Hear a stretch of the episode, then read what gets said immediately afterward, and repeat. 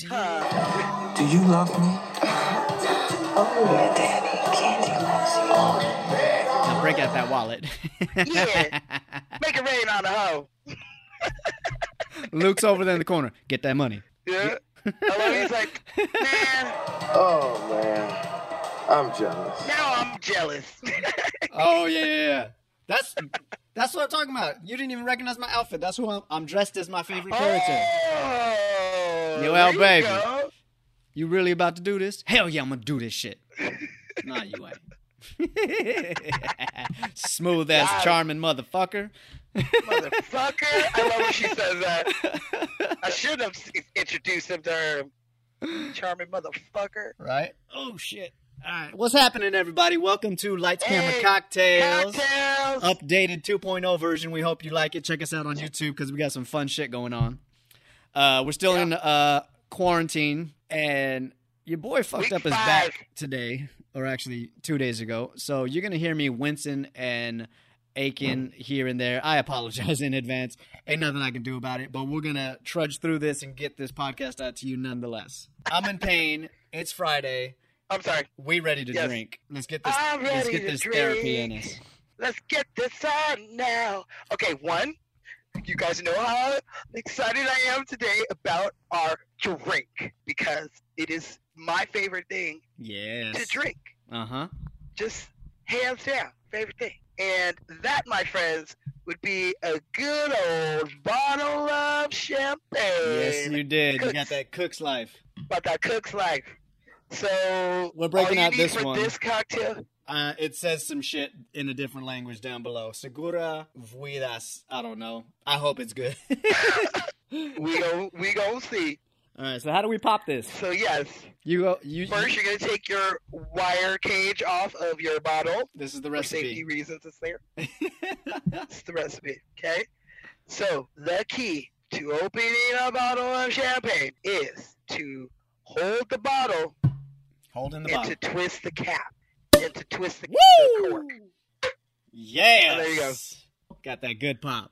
And All right. got a good pop. And, Cheers. uh, Do we even need to you- pour it in the glass? I'm gonna pour it in the glass. I'm gonna be a I'm little just classy. teasing. I'm It's hard to drink champagne out of a bottle. I'm gonna tell you that. No one looks classy doing it. Always tilt to your glass as pouring it into your uh, cup to keep it from bubbling. And when you get closer to the top, make it level so you don't have so much foamy head on it. All right, let's drink I this. My favorite drink. Actually Cheers. stole my drink already. Cheers. Cheers, Smashly, and everybody. Oh yeah. And that's how you make a cup of champagne, y'all. My most simplest cocktail to date. I'm saying a lot How do you make a glass of champagne? Pop the bottle, bitch. One, a lot of people don't know how to pop a bottle safely, or That's they're scared. true. And two, a lot of people don't know how to pour it correctly into a glass, and they get all the foamy. So I did teach you something if you don't know nothing. I'm gonna Okay. add a little flavor to mine just because, well, I like flavor. So I Is took that a cherry? a cherry and that cherry juice, that maraschino cherry juice out of the fridge. Now it's rosé. Dang! Why did you tell me that? I just thought about it like seconds? five minutes ago. I want to go get it. You're gonna go get it? Can I go get it? Will you be mad? Go get it. All right, welcome back. What's happening, everybody? We are here and we're ready to start this podcast. Oh yes, we are. So, are you ready for a little bit of history Yes, I am. on that fine bubbly wine, champagne? We're gonna learn about some champagne. Yes. All right, that's that right. French shit, right? Technically, we are drinking sparkly wine. We are not drinking champagne because it is not from the region of Champagne, France, and I understand that. So please don't. Oh, know, I was just quoting Baby Boy. I'm just telling people when he's, out there. he's like, rubbing the dresses on her arm. It's that good shit, that French shit right there. that French shit right there. You look good at that. Hey, I tell you right now, girl. You see anybody wearing this dress down the street, you come bite me. So we are drinking sparkling wine. We are not fancy enough to drink some champagne, but here in America, it's all champagne. Word. Okay, so here's a little bit history Give me that on our girl champagne here. So there's a huge history when it comes to champagne. Mm-hmm. There's a lot of facts. Like I might have to give you another one because there's just so much. But these is what I found that I enjoyed a lot about champagne. Okay. So here we go. So in the early 19th century, it was hard out here for a pimp, especially if It you're was a woman. hard out here for a pimp. Okay, it was hard. So women, if they were unmarried, hmm they couldn't own land, they couldn't own a bank account, they couldn't run a business, they couldn't get a job, they couldn't do shit. Nope. Everything had to go through their dad or their brothers. That it? And the only way to get around this was to be a widow. So if your husband died, you now took on the, the place as him, and you can get a job, you can own a bank account, you can pay your staff, and you can be a CEO of a business. Mm-hmm. So this is the beginning of the champagne renaissance, as I would like to say, because these wonderful ladies basically created champagne into what we know it is today. All the Um, single ladies did it. All the widow ladies, all the widow ladies, all the widow ladies. they all did it.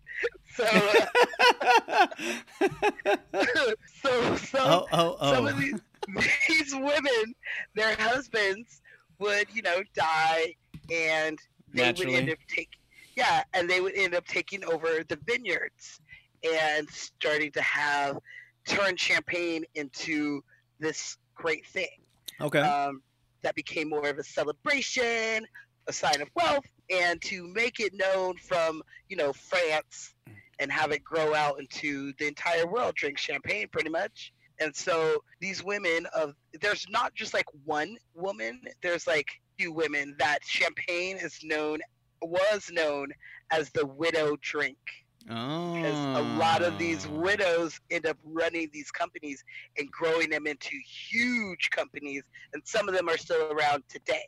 There's even one there is a champagne called widow champagne out there. So i mean that's a cool history on champagne. Women made it into boss bitches.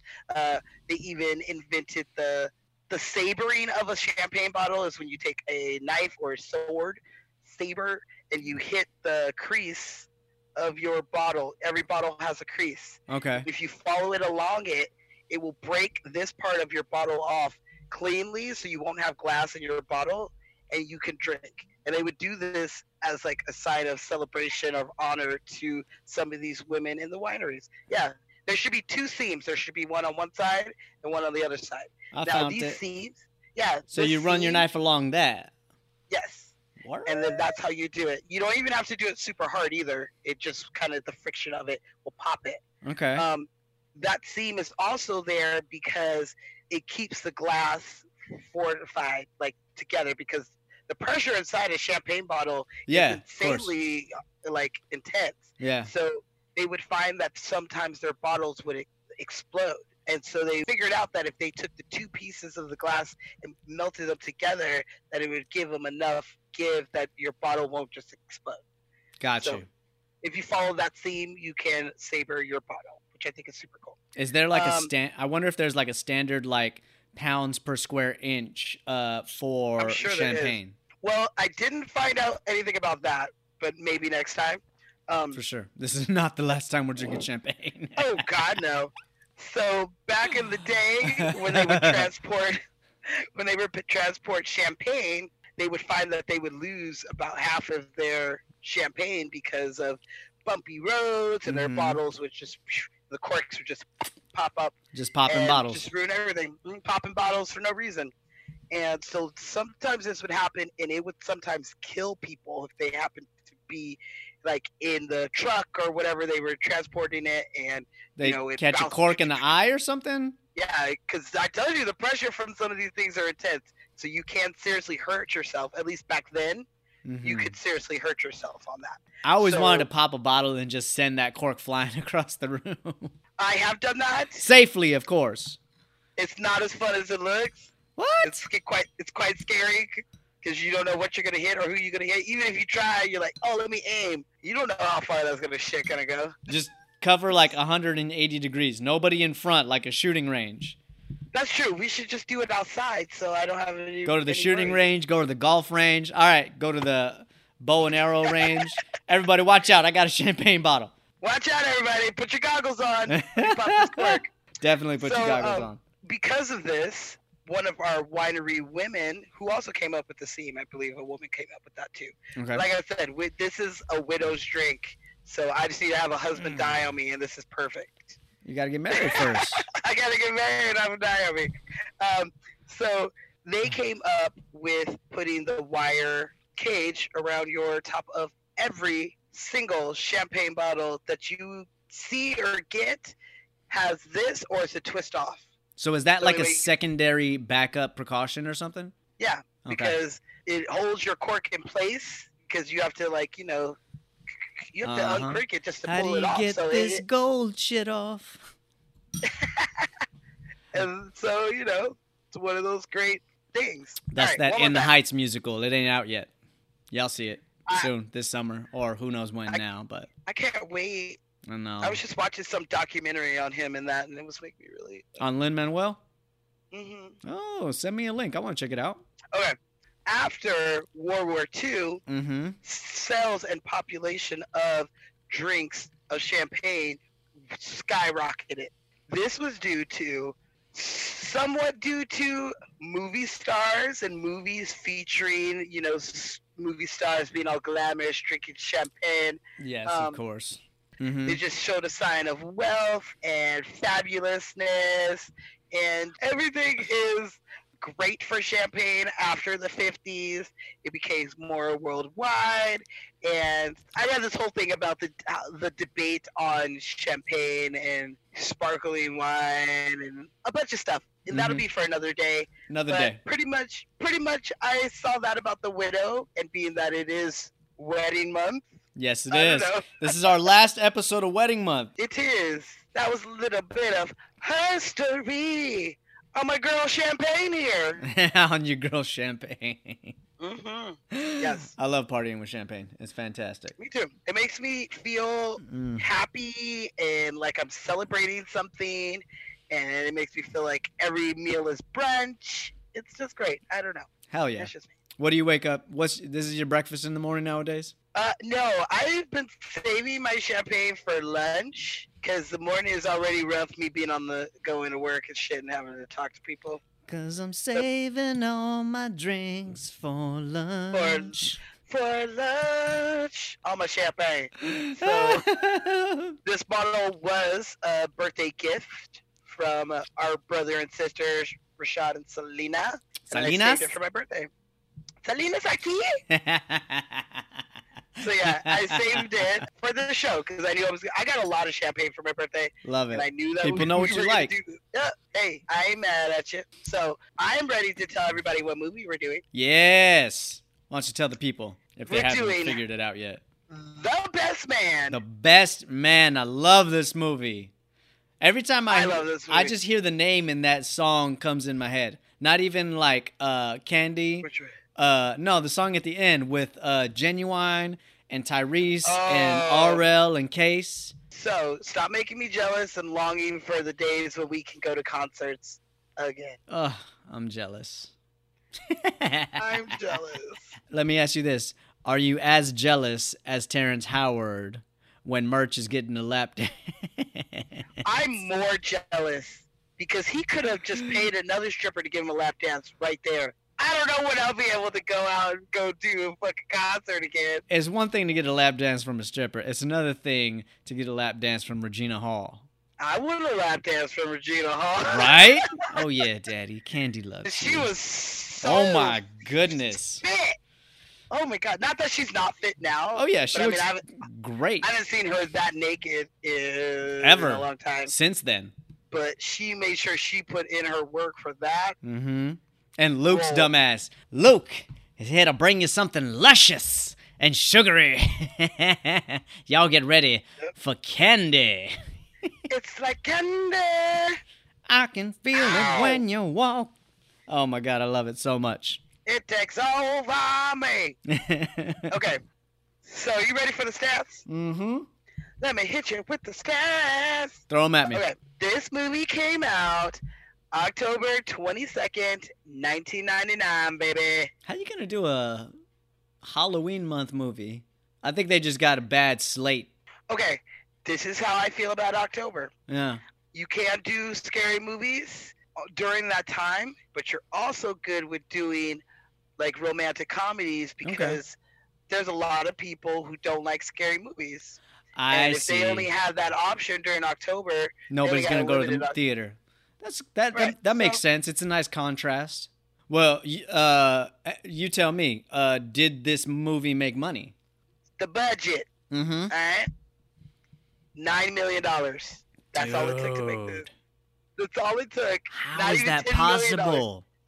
So if you roughly, if you thought about that in 2020 money, it's about 14 million. But That's be- nobody was a star. You really only had to pay Taye Diggs. that's crazy. And he even he only had Stella under his belt. Stella in the Yeah, wood, but but the wood but hadn't even come out yet. But Stella Got Your Groove Back was huge. It was the huge. book was huge. The movie was huge. The real life story of them was huge. It was just big. So Uh-huh. um, Yeah. I can see that it blew his chocolatey ass Uh-huh. up. Ugh. This movie is full of fine people. I, am so happy. Hey, that's I was watching the behind the scenes shit, and that's exactly what Taye Diggs said. He's like, "There's just, you know, I hate to say it, but there's some eye candy in this movie, but they all back it up with talent." Ah, yes. Oh, yes, they do. Mm-hmm. Absolutely. So it took nine million to make it. It made thirty-four million dollars, Nice.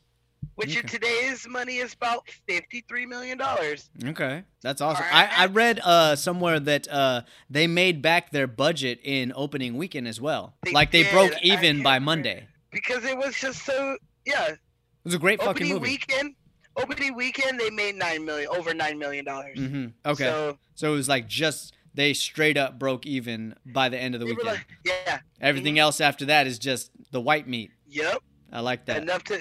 It's there so you can make your ass another movie. Mm-hmm. So, Rotten Tomatoes, you ready? Mm-hmm. Talk to me. Critics, seventy-two percent. All I think that's pretty good for I'll- some I'll white take it.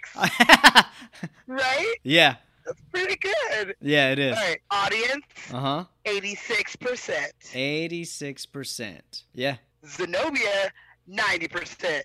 Beautiful black cast that are gang members.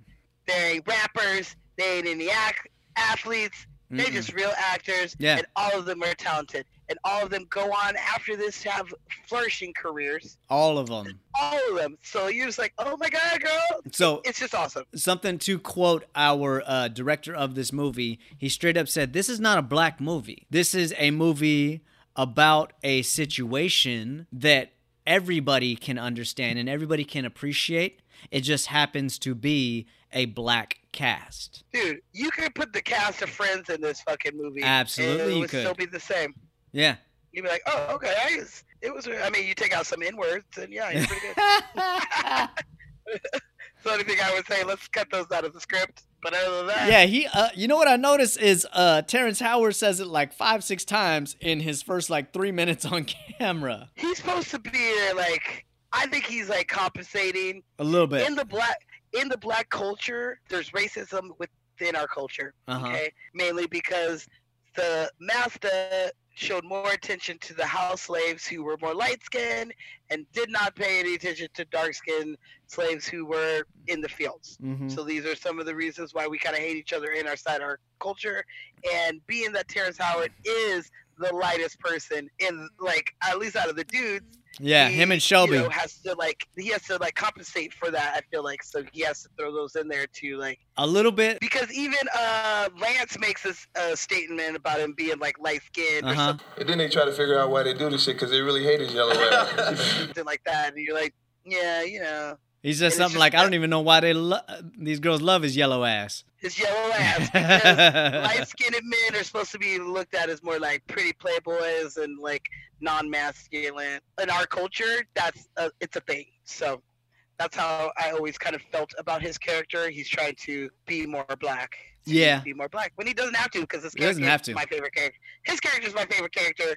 It, out of all of all of the characters in this movie, I probably am most like Terrence Howard. I wouldn't say I'm most like him, but he's definitely my favorite character in this movie. I'll tell you the honest to God truth, even though you don't want to hear it. Mm. I'll probably say it funny too, just to soften the blow. And uh, I, I wouldn't say I'm a player, but I crush a lot. oh shit! Sorry. Shit! Today I've been on a roll on really good jokes, so I'm just letting it go. I'm letting it go. Rodney, where you at? oh shit! Rodney's back. Uh, and I was I was just happy that I got through bridesmaid without Rodney. You guys bring him up once, and I was like, yes. Oh, here we are. He's back in the fucking best man. I ain't a player, but I crush a lot. Oh You know, I, shit! I crush a lot. Are you ready? Smashley's laughing at you over here, and she's only hearing half the conversation. She can't even hear what you're saying. Is she drinking over there, or is she just sitting there? She got her headphones in. She's like trying to ignore us, but we're too funny. Okay, so are you ready for the motherfucking Drinking game. game? Ah. Yes, sir. Yes, sir. Yes, I Yes, am. sir. Ready for this Oh, drinking yes, game. I am. Okay, good. So Roll up my sleeves on this one. you gonna take a sip when someone talks about the book. Now there's Oh. a lot of talk about the book. You. Where's my How did you get my book? Jordan has my book. Not that I read your book. You read my book? No. How did you get a hold of my book? I don't have your book, Harper. Jordan does. Who has my book? Well, you know, Hey, Doctor Feelgood has your book, right? Quentin has my book. Where's my book? Yeah, yeah. Who has my book? He's be, he gonna be getting a lot of pussy when his book comes out. He gonna be on Oprah. Uh-huh. Boom. All of that. Any of that. All of that. You gonna drink? Hold on, you got to get your own copy, player. Yeah, I know. He took it. He was like, huh. You got so close. It was right there. I was like, nope. okay, I like that. You gonna take a sip when Lance Sullivan is said. So it has to be the whole name. Excuse they do me, say Mr. lot. Lance Sullivan. And I even convinced Fridays to place one, provided that they get the one next to Lance Sullivan's photo. Yep. Uh, you know, TGIF said that they'll only do the spread if they could be next to Lance Sullivan. Mhm. Boom. This is Lance Sullivan. Oh, you're Lance Sullivan. I apologize, I didn't recognize you. You look much bigger on television. Any of those, you gonna take a sip because Uh-huh. they do say his name. That's right, Mia. Fully. This is Lance. Oh, you're Lance Sullivan. Oh, How you're nice. Lance Pleasure- Sullivan. Pleasure's all mine. Uh, how nice, but what is your name? Dude, she's so Yeah. innocent in that movie. I love her. I Mhm. love her. Mm, mm. Apparently, everybody does. All right, you go take a sip. mm-hmm. Well, Julian can't keep a secret. Oh, this motherfucker. Murch cannot keep a secret.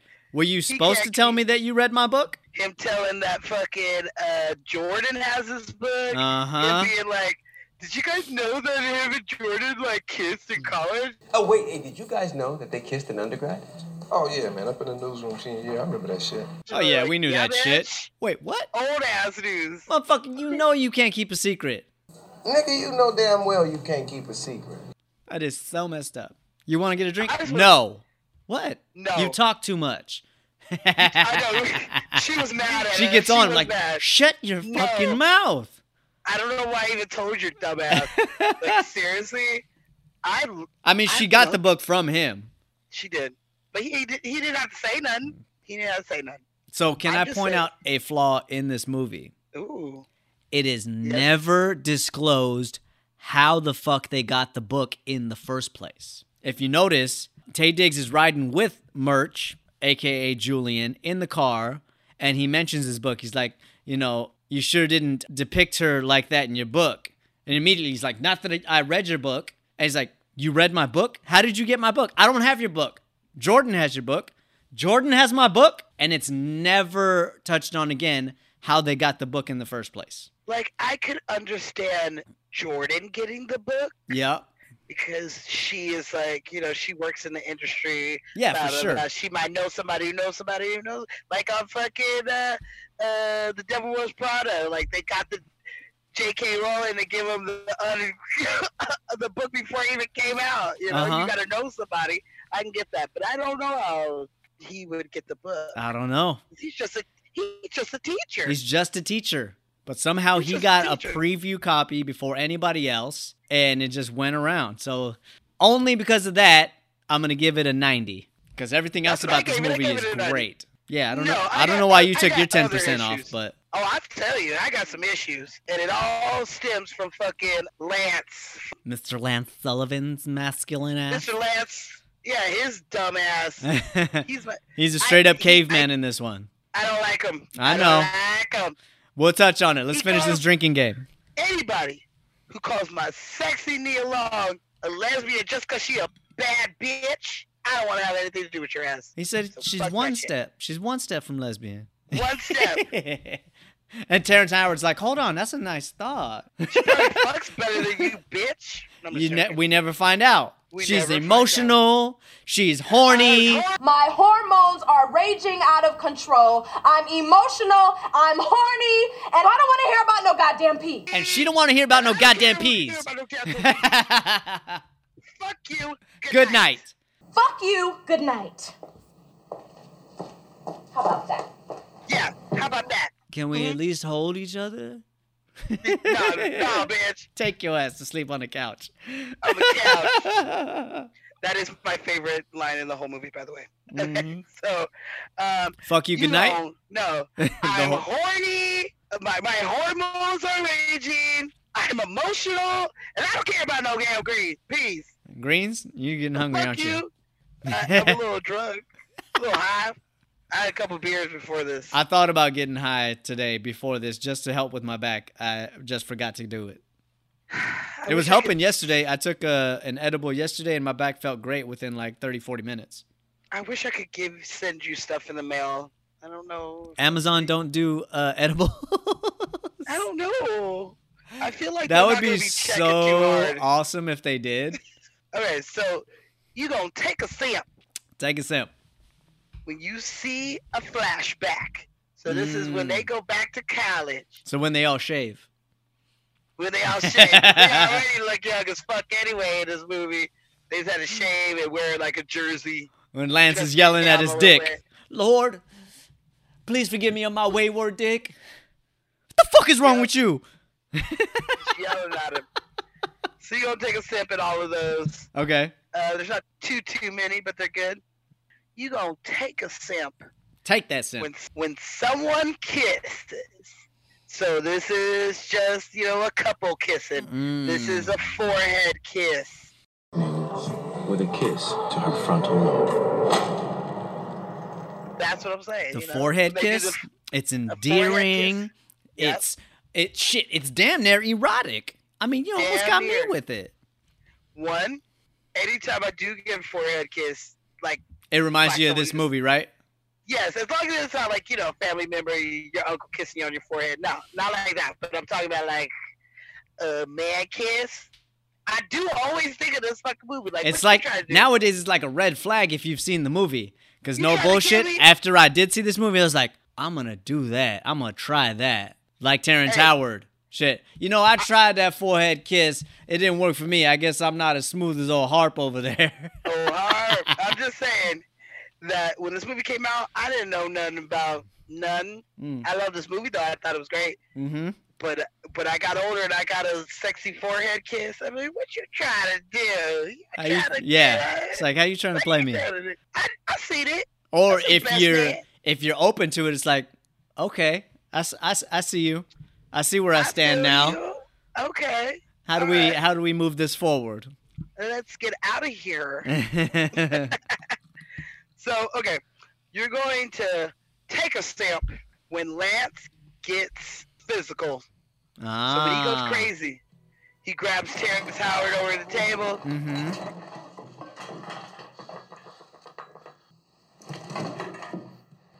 Take a piss. about to throw the bitch off to the balcony, punch him Uh-huh. in the eye. Yeah. take a sip. Okay. Even when he's trying to forgive him and he's like grabbing his hand, Yeah. he's still being I could have killed you last night. Take a sip, I still could right now. It's karma, I baby. you in your. It is karma, baby. And Terrence is just How you- smooth. He's just looking at him like, Yeah, but you know, you can do what you're gonna do, but that don't mean I'm wrong. Yeah. He I just mean, can't can handle throw it. over this. Look, He can't handle it. As many times as he is uh tippy toed out the door on her ass. If she he did it even her all the once. Time. It's karma, baby. Exactly. That's that goddamn double standard that I am not about. Absolutely. And I hate people who pull that same shit. She stepped out once in college. How she know she was gonna marry you ten years later? She didn't know. right? How am I supposed to know? Ah. Why are we so mad? I don't want to talk about it. Let's go. All right, so you gonna take a sip. Don't worry about it. We're not the cheating type. We're not in we're not on trial here. I am not a cheating type because I'll just leave you and then go be with the person. I'll do that over cheating on you. any day. Zenobia is a good woman, Lord. She's a good girl. She comes to work on time. She's dependable. I, I know. I am, and I make a good cocktail. Yes, you do. I roll Oh wait, you didn't make this one, but it's still good. Ish. But you know, my history of cocktails is on point. Okay, so um, you gonna take a simp Take a sip. when someone dances. Yes. I'm when Candy's dancing. when Candy's dancing. When Uncle Skeeter's dancing. Come on now, Uncle Skeeter. Don't be trying to touch my booty. Oh, no, no.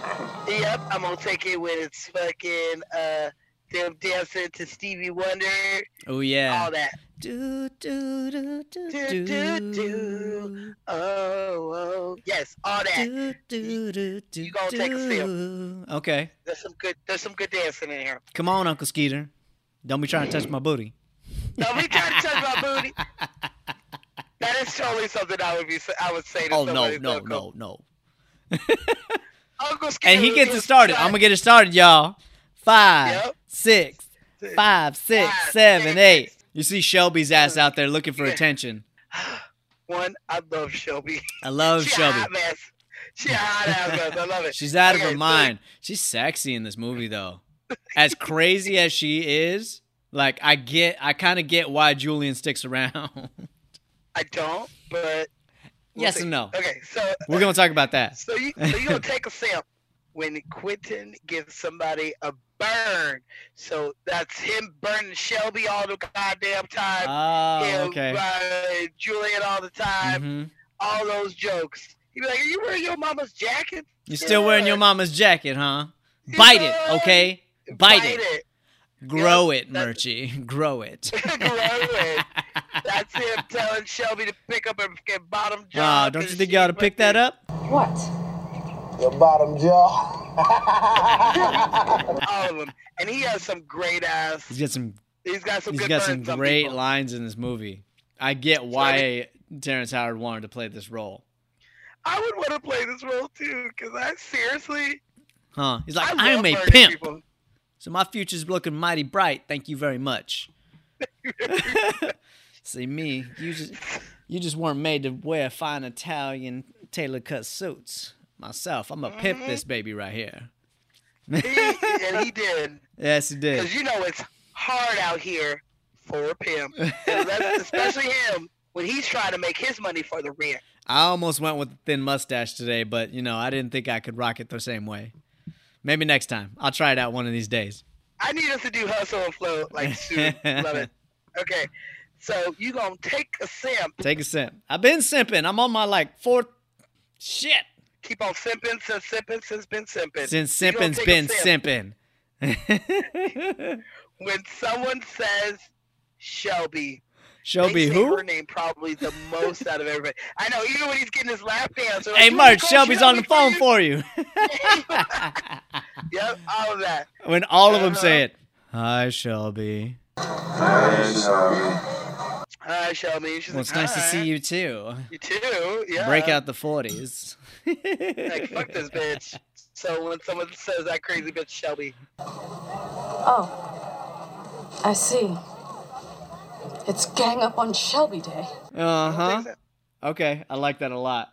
you gonna finish your drink when we meet the bride.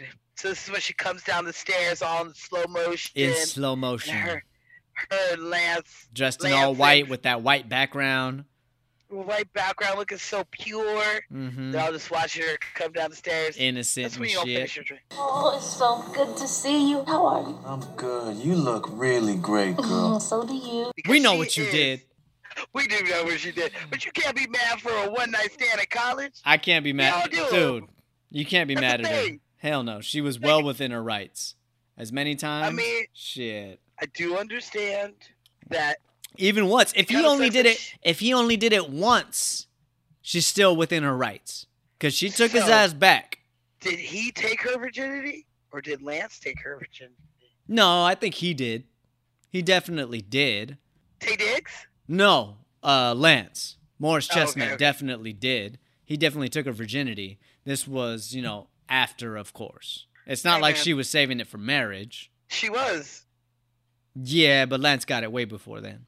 He got he got the It's not. Uh, no, I don't think anywhere in the script or in the movie that it suggested that Taye Diggs got to her before Lance did in any way.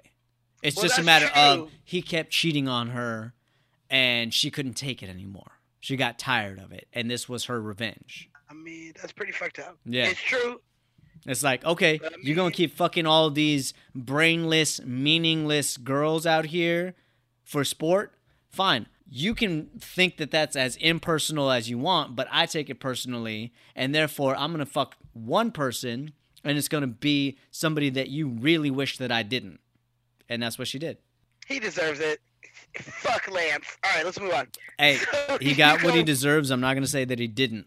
He absolutely did. Yeah, he did get what he deserved. Terrence, like uh, Terrence Howard said, it's karma, baby. It's karma, baby. You cheated on her for probably the get, so I, that's why I don't understand. From Jump why you Street. could be even mad at something that happened in college. In college, anyone who goes to college knows that that is a free spirit time where you find yourself sexually, mentally, physically, Mm-hmm. and That's when you're you can't supposed to be from- sleeping around, so to speak. what did she say on Bridesmaids? She's like, that's your whole year. You're supposed to go out there and just fuck, have lesbians experience. I, don't, I don't remember. So you're supposed to. That's what you're supposed to do in college. Okay. I just remember you getting gonna yelled at. You have the face of an angel. You smell like pine cones. Smell like pine needles. okay. So you gonna finish your drink Finish that drink. when Lance reads the book. Bum Mm. bum bum. So when he in the toilet Oh, when it starts to turn all red on him and everything. And he starts to get to the gotcha. forehead kiss of the them. Uh, he sealed it. it. with a kiss to her frontal lobe. Okay. Then he goes after his ass. You fucked Mia. Hey, smile, that is the bachelor party. You fucked Mia. Whoa, whoa, whoa, whoa, whoa, whoa, whoa, whoa. bah! My whole Whoops thing his is, ass. He couldn't hold the secret in any longer. Mm. That he put it in the book so that he could somehow relieve himself of this horrible secret. Mhm. He, Jordan gives it to him. She's like, "You wrote the book." You wrote the book. You aired your dirty laundry. No matter how hard you tried to disguise it, it was you. You got away with seems it like- years ago. Let it go, stupid. Why are you writing it down? You know she didn't tell him. Because it makes didn't that him, why money. you tell him? It makes that money. He I mean, because he is a narcissist. He wants that limelight. He wants that fame. He wants to be on Oprah. He wants to cheat on Sanaa Lathan for years to come. He wants to be Lance. he does. Honestly, he's just not an athlete. He's a writer. he just should have changed the story a lot more Mm-hmm. so that your friends would have just thought you added stuff Mm-hmm. instead of thinking that because you added so much stuff that like oh yeah that did happen that did happen that did happen that one thing if you're like oh i made it up they'd be like no you didn't because everything else you wrote was real Absolutely. everything else I can read was between the lines, motherfucker. yeah you changed like our names but that was it He So tried to flip it with a couple of different characters, intertwining characters. He didn't do a good enough. he tried A little bit, but that's just It's a testament to our director and the way he wrote it. oh yes he did okay so um you gonna finish your drink Finish that drink. during the best man speech i'm not about to finish this because i refilled it about three times so i'm almost okay To the bride and groom. to the bride and groom Yep. Okay. So, um, So when when Taye Diggs makes his best man speech, yeah. he goes like, the you know, holy road, Take, and may God take all the. bless this union. Mia gave me too much credit for this union. I have learned from them what it means to be truly committed to another person. You're like, God damn you, man. and nobody's clapping until Lance does. Like it's already gone around the wedding and everything. Everybody knows what happened The already. motherfucker got a Whooped black his eye. ass. He he got one of these. Mhm. All right, so you know. Only one that went doesn't know at this point is Mia, because you know it's the That's bride true. and she's got to stay happy on wedding day. But until Lance starts clapping, nobody's clapping. You got anything to add? I don't know. I'm a little drunk already. Champagne. We talked about it. That's Makes champagne. you drunker faster. 'cause of the um, bubbles. actually, I have two things to add, and you can choose to take them or not because you're already gonna get a little fucked up on this because it's champagne. But you gotta take a sip anytime that Jordan is being meddling and controlling the way that she does. Okay. Or you also have to take a sip when Julian, aka Murch, is getting shit on By who? by everybody. Okay. Like everybody talks down to him to a certain easy. degree. You know, Terrence Howard does it, Shelby does it, Lance does it like once or twice. I don't know if Taye Diggs does it. Jordan Not does really. it. That's because he's a fuck up, dude. What Yeah. You? Don't me wrong. I mean, he's he's a pacifist. Yeah. You know, he's he's he's, he's soft. Yeah. You know, yeah, you one of them soft bros. man. Hey, don't don't ever call me soft. What you mean? What you taking in all this air for? I called you soft. Soft. Hey, shit, I spell it S O F capital T. Soft. Soft. Soft. He started it. So, uh, that is the motherfucking drinking game. Game. Sir. Shit. Okay, so I just need to ask this because you said I have a surprise, but you didn't tell me what this is going to be. You, it, for people who can't see Jason right now, he's sitting in front of a green screen. They don't know that. All they know is that I'm hanging out in New York City right now. Ah!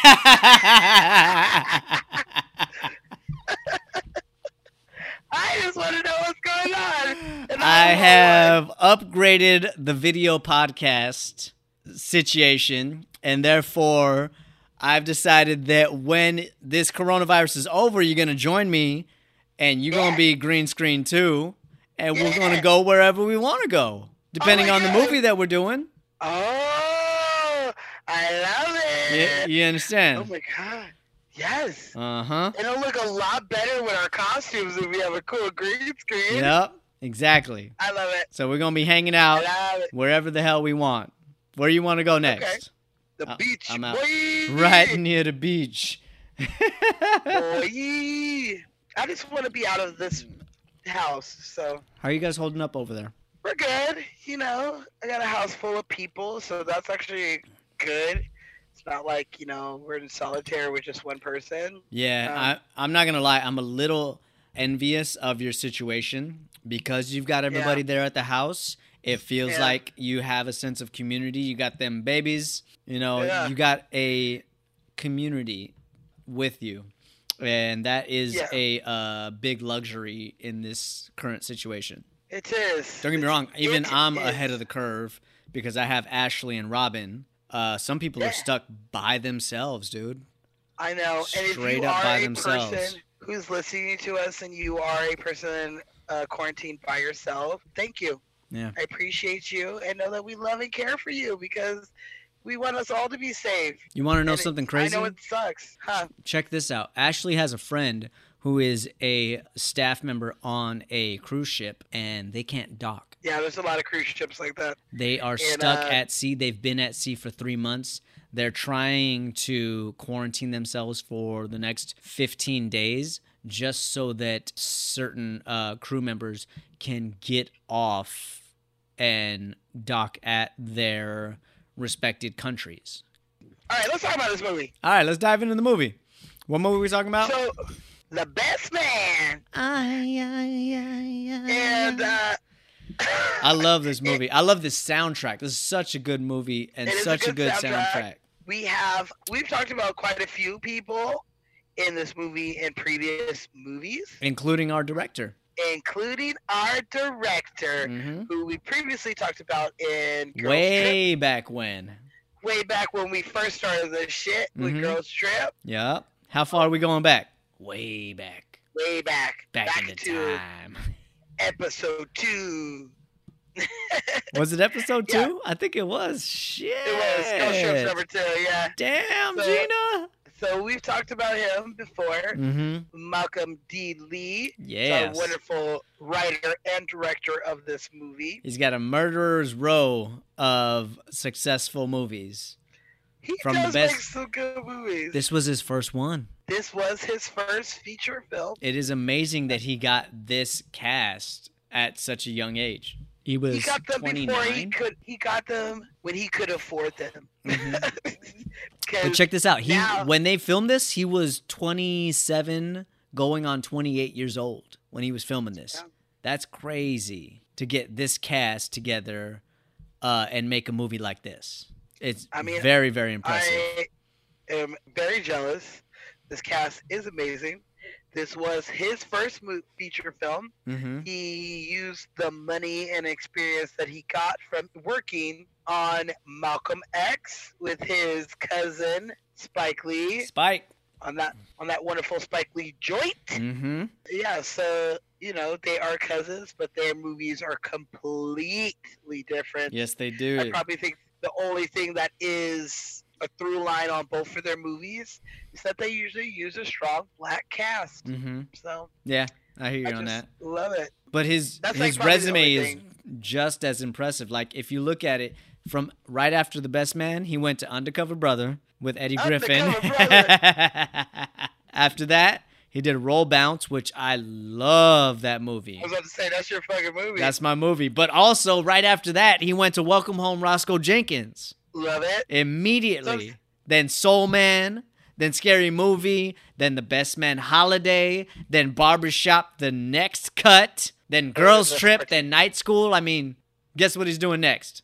What? He's doing uh Space Jam 2 and of course Best Man Wedding. I just want to Best Man Wedding. Is Who's getting married? Three.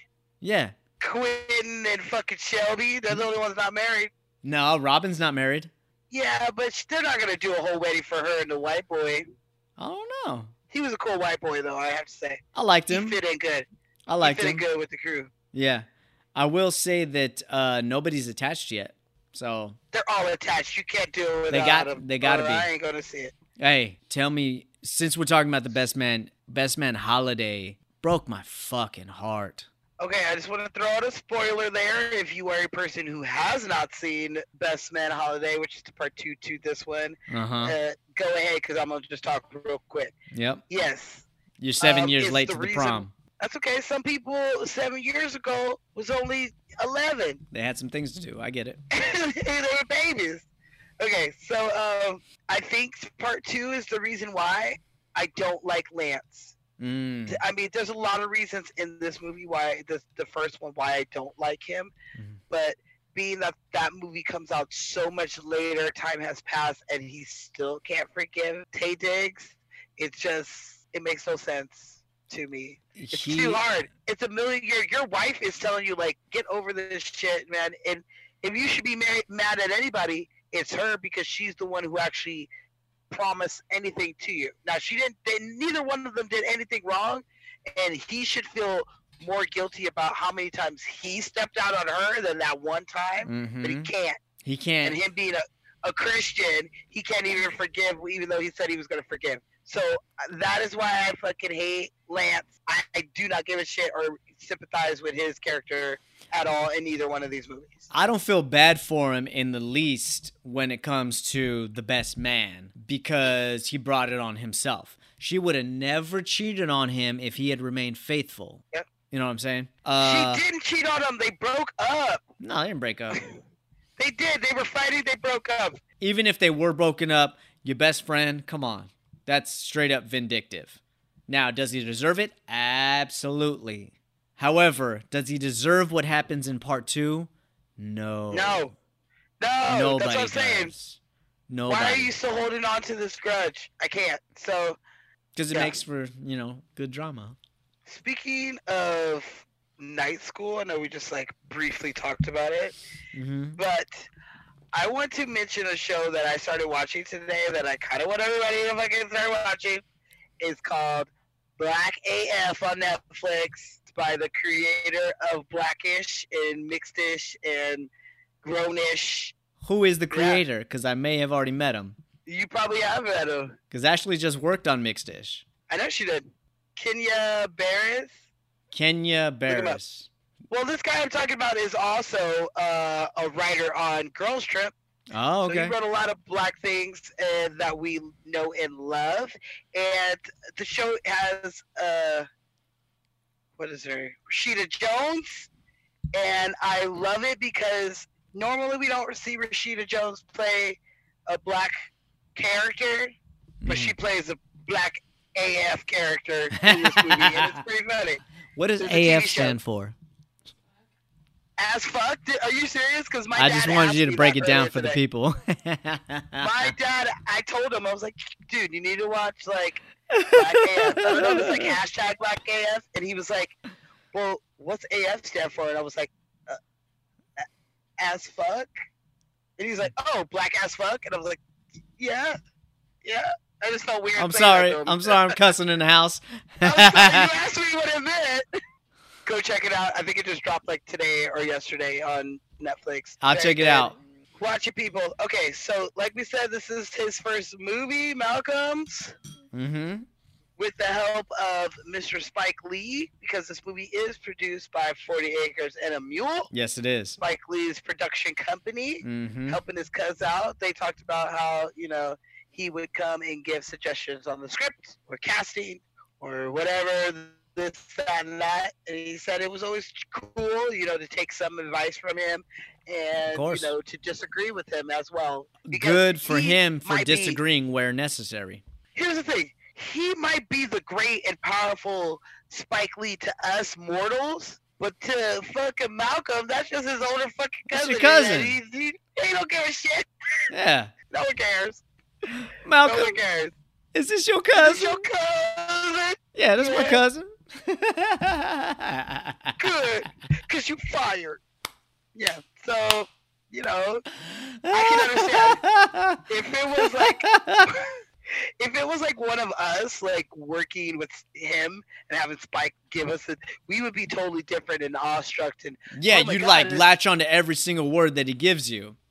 yes but if he was just my cousin i'd be like ah man i ain't making movies like you bitch Yeah, i appreciate it thank you for uh, giving me some money for this shit yeah. but uh yeah You do So- you, I'm gonna do me. the Lee family be kicking it out with some awesome movies. You can get some deep dramas that make you think about racism and just the world and politics and all that shit. And you can look at Denzel most of the time with his movies, Mm-hmm. or you can watch these goofy, fun black comedies that show you know powerful black people.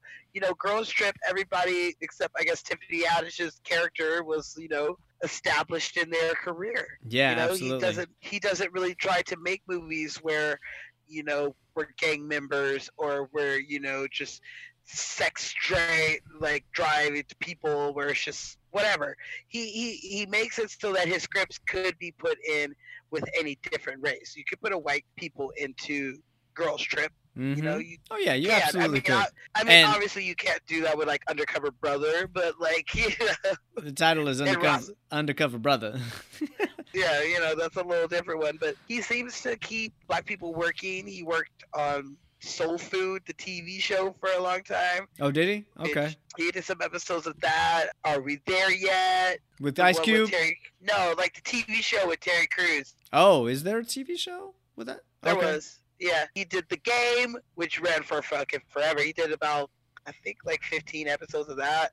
So you know, Okay. he he stays in Black Hollywood, which I love, keeping us working and using a nice variety of us in his movies. Well, uh, since you're talking about them comedies, he doesn't consider this a comedy. Malcolm I mean, doesn't. wouldn't- he I says that this is a either. drama that has comedic elements and comedic parts to it, but never did he consider it a comedy. Just happens to be this is some funny shit in here. I feel like part two is a comedy, maybe with like a very dark undertone of like some sadness. I was it, gonna but say that shit takes a deep turn if it's a comedy. It That's like just some Click a- shit from Adam Sandler.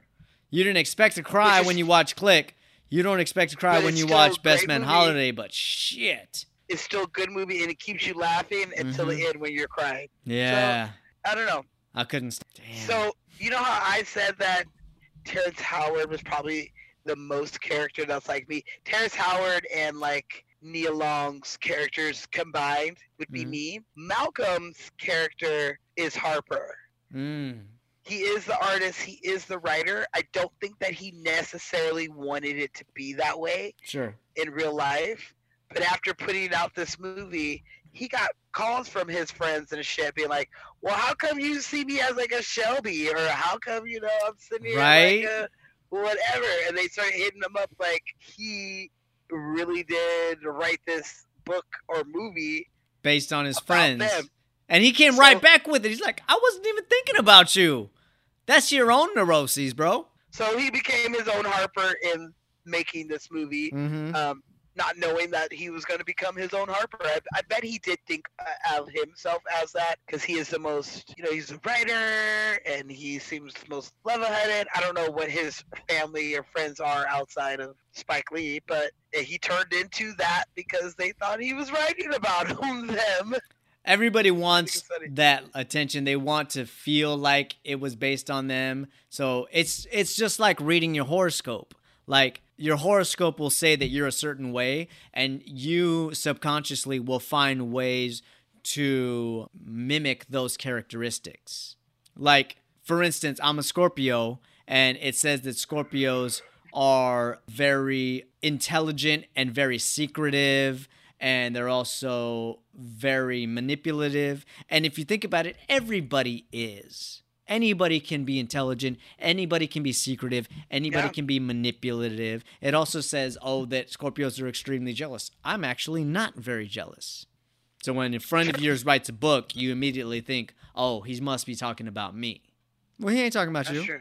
Unless it's like distinct of like, I mean, if it's, you know, it's like I made them eat a shit pie. Like you know they talking about you in the book. Like that's something that you would just see. Like you couldn't make that up.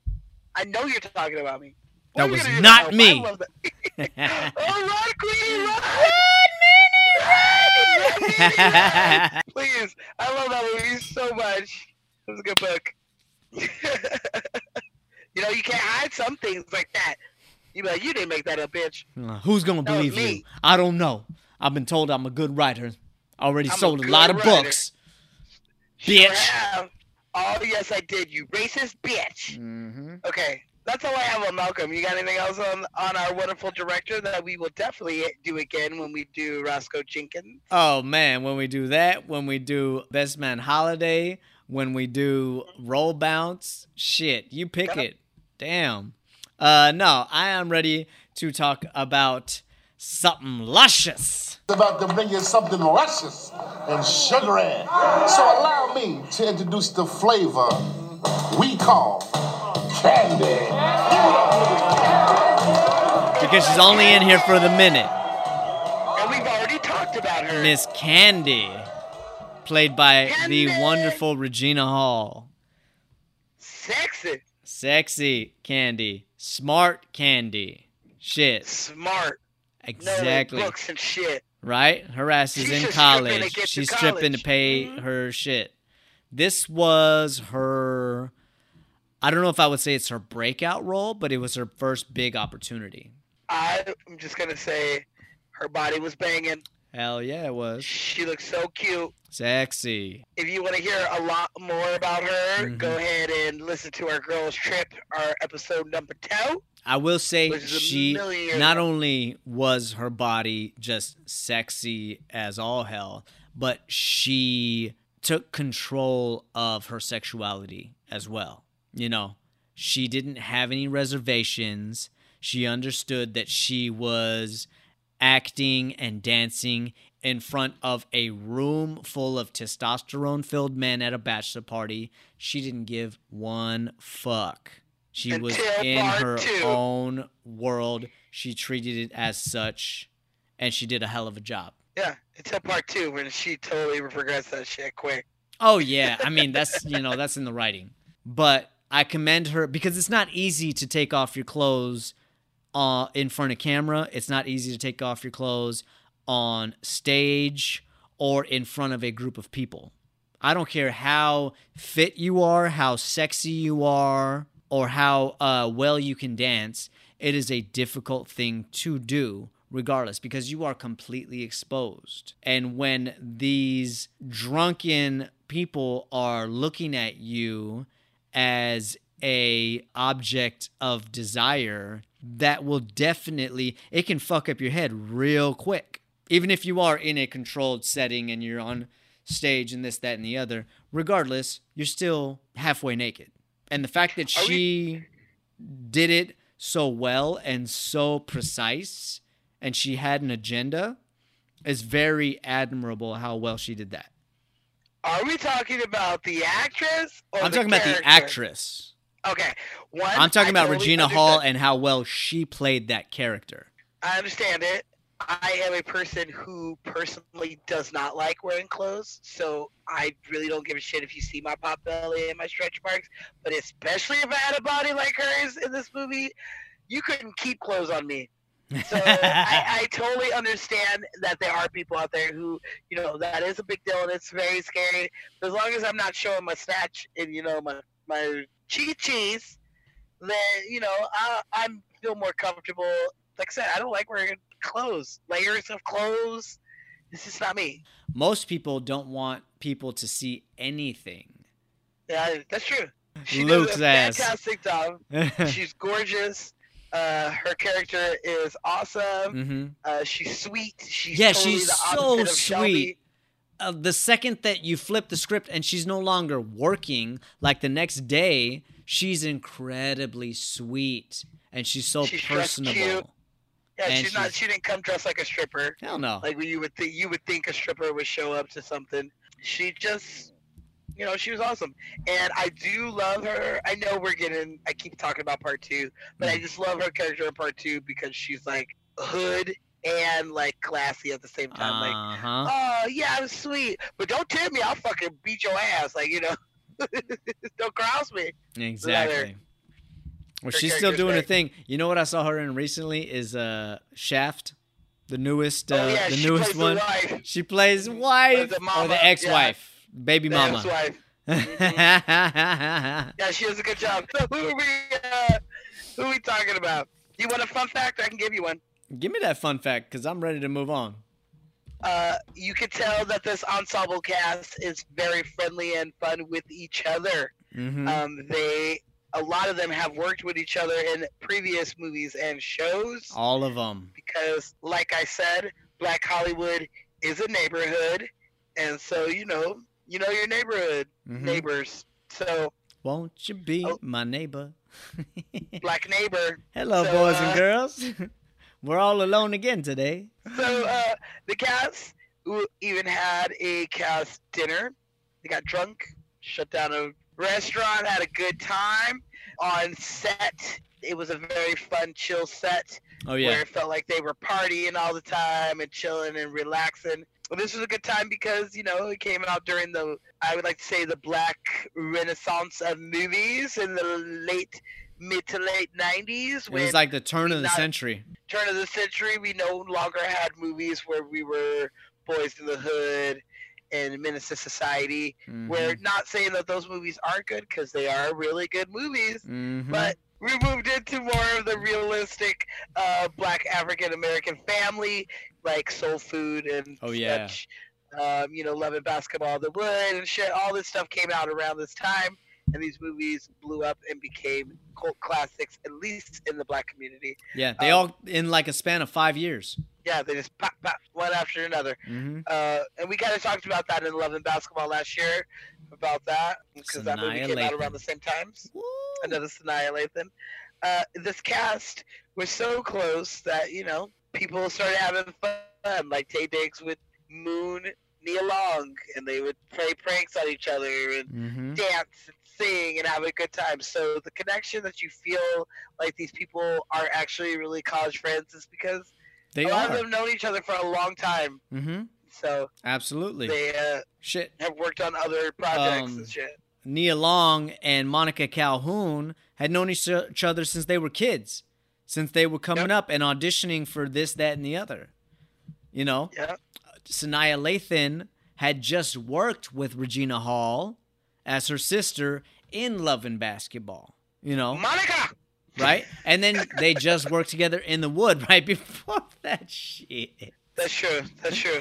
Yeah, they there's a lot of intertwining of a lot of these characters working with each other. From Morris Chestnut and Nia Long in Boys in the Hood to Taye Diggs and Sanaa Lathan in The Wood and so on and so forth. Uh, Diggs is in and that is The also a testament to all of these Oh, yes, actors yes. because that means that they are the cream of the crop. Because you best believe that there were other actors that auditioned for these roles, but Yeah. these actors took the roles. That's because black Hollywood neighborhood was smaller back then than it is now. That too, You know, Taye Diggs was the. but also I think that the gap was much bigger. What do you mean? Of when movies were getting made? Well, not just of when movies were get getting made, but of the training. Back in the 90s, there weren't nearly as many blue collar families, you might say, that had children that wanted to go into the arts. It's it wasn't really a viable option. You know, it's not reliable. It's not in your mind to become an actor. People of color, we ain't got that luxury. Exactly. Nowadays, it's more of a viable option. That's why you see so many people on Instagram, on TikTok, on Twitter, on Snapchat, on all of these platforms, on YouTube, because now we know that we can make money off of these other platforms, and that is an option rather than working in a steel mill, working in a factory, all of that soul crushing work, so to speak. You know what I mean? Yeah. But back then in the late 90s, like all of these actors, they had started in, say, the mid 80s. They decided, the hell with that. I don't want to do those things. They said, I want to be an actor. This is my life. This is what I'm going to do. Because of that, they got the proper training. They put in the work. They studied. And they, when it came to the audition time, they were just that much better. So you re- continually see them. Don't get me wrong, Black Hollywood is very small, ten percent by with you too. by uh, standards. You know, I'm going to disagree with you on the whole training part. Not saying that black people didn't have training in previous generations. Uh-huh. What I'm saying is, is that these black people, especially the ones in this movie, hmm became crossover hit. They became something that is different that we don't see too much of in Hollywood in general. Is that you get a handful, you know, you get your Morgan Freeman and your Denzel Washingtons and your Will Smiths who get those roles. You're going to use the same three dudes for either the old guy, the kind of old guy, or the young guy. Like, you know, you use them Mm-hmm. for all of those. The thing was is that the writing was never there for black people Agreed. until the late the 90s. Um, I would say like it came in spurts. The 70s became you know black exploitation movies where we can write our own movies, we can star in our own movies, we can do our own stuff. I get that. And then in the 80s, we kind of became more where there were certain people like Eddie Murphy who can be a crossover hit and Yeah, he was marketable. of dollars for his studios. Very marketable. Where white people are flocking to his Mhm. movies, and it's not a black movie; it's an Eddie Murphy movie. Mm-hmm. And then we have the 90s, where the early 90s, where we're getting hood classics like Boys in the Hood and stuff, which are great writing, but white people already see us as those people. Because we were only getting cast as slaves and waiters and gangsters and drug dealers. Those are what we get cast as. But it wasn't until the mid 90s that we got cast as being something to strive for every character in this movie you could strive to be any of these careers because they all are great people. They're not on drugs. They don't have any they don't have any stereotypical black problems. They just have people problems you know? No, I agree with that. I Like 100% agree with that. and movies and situations like these bring us to have blackish and mixes where we can have a family or a group of people that you could put any race in because before all the sh- movies and characters that you were giving black people you could only put black people in it or maybe mexicans like that was it like you could swap them out but you can't swap a white person into this Nope, but you definitely couldn't. My point is more so that the competitive field was less at the time. There was not nearly as Yeah. many people going out for the same role back in 1997, 98 as there is in 2019, 2020. everybody in this movie is brilliant actors Mm-hmm. they're great Absolutely. they are great great And- casting like Malcolm said, this is not a black movie. This is a movie that happens to have black people in it. But the story translates to any culture. I mean, like you said, it was even smaller. Terrence Howard talks about how he did this movie because he wanted to work with Morris Chestnut because Oh, he wanted to see the full who been stealing all his goddamn jobs. Let me see if he's as good as he says he is. Uh huh. He is. They both are as good as they say they are. Yep. So, I heard he. and they became really good friends after that. From what I understood, uh, Terrence Howard was a little competitive uh, in this movie. Like he always wanted to win the scene, so to speak. Because you've got a murderer's row of I think that actors in this movie. scenes. Yeah, A lot of times, yeah, a lot of times he does. Um, but I mean, when this movie came out, they weren't a murderous row. They were just a bunch of newcomers that you might have seen true. their face in Friday or Very, very in. Boys in the Hood or it still got their group back, but you didn't know you didn't know Morris Chestnut's name. You didn't know. We probably knew Taye Diggs because he was big. Yeah, we knew Taye Diggs. We knew who he was. We knew. we didn't know who uh, Terrence Howard was. we didn't know who Terrence Howard was. I knew who he was because I mean, of. Sunset Park by this point. But oh, I was gonna say because he was in American Dream, the Jackson Five story. yeah, yes, he was. I guess he was. Along with uh, what's her face? who was in that? Monica Plays- Calhoun, right? Yeah, she plays uh, Monica. Jackie or what? One of the sisters. He plays one of the sisters, exactly. And we knew who Nia Long was from Friday. We knew Yep. who Morris Chestnut was from Boys in the Hood. Boys in the Hood. Yep. we didn't know who Harold Harold per- Perrineau. We didn't Oh, I know knew who he was. I did because he was in Romeo and Juliet. Yes, he was. Yes, he Mhm. was. Dude, Yeah, I love him in. Romeo and Juliet. Me too. He's He so fucking good good. job. So those of you who don't know, Harold played Mercutio in Baz Luhrmann's Romeo and Juliet with Leonardo DiCaprio and Claire Danes. And damn was he good in that. Yeah, Dude. that was my first probably introduction to him. Uh-huh. Mine too. Does a good job. I watched that movie a lot back then because I was like, oh, romance, and I want to be an actress. So you know, it was a big. He does a good job, but that's what I uh, initially remember him from. Uh-huh. It's Romeo and Juliet. Yeah, that was one of his uh his big uh breakout roles for sure.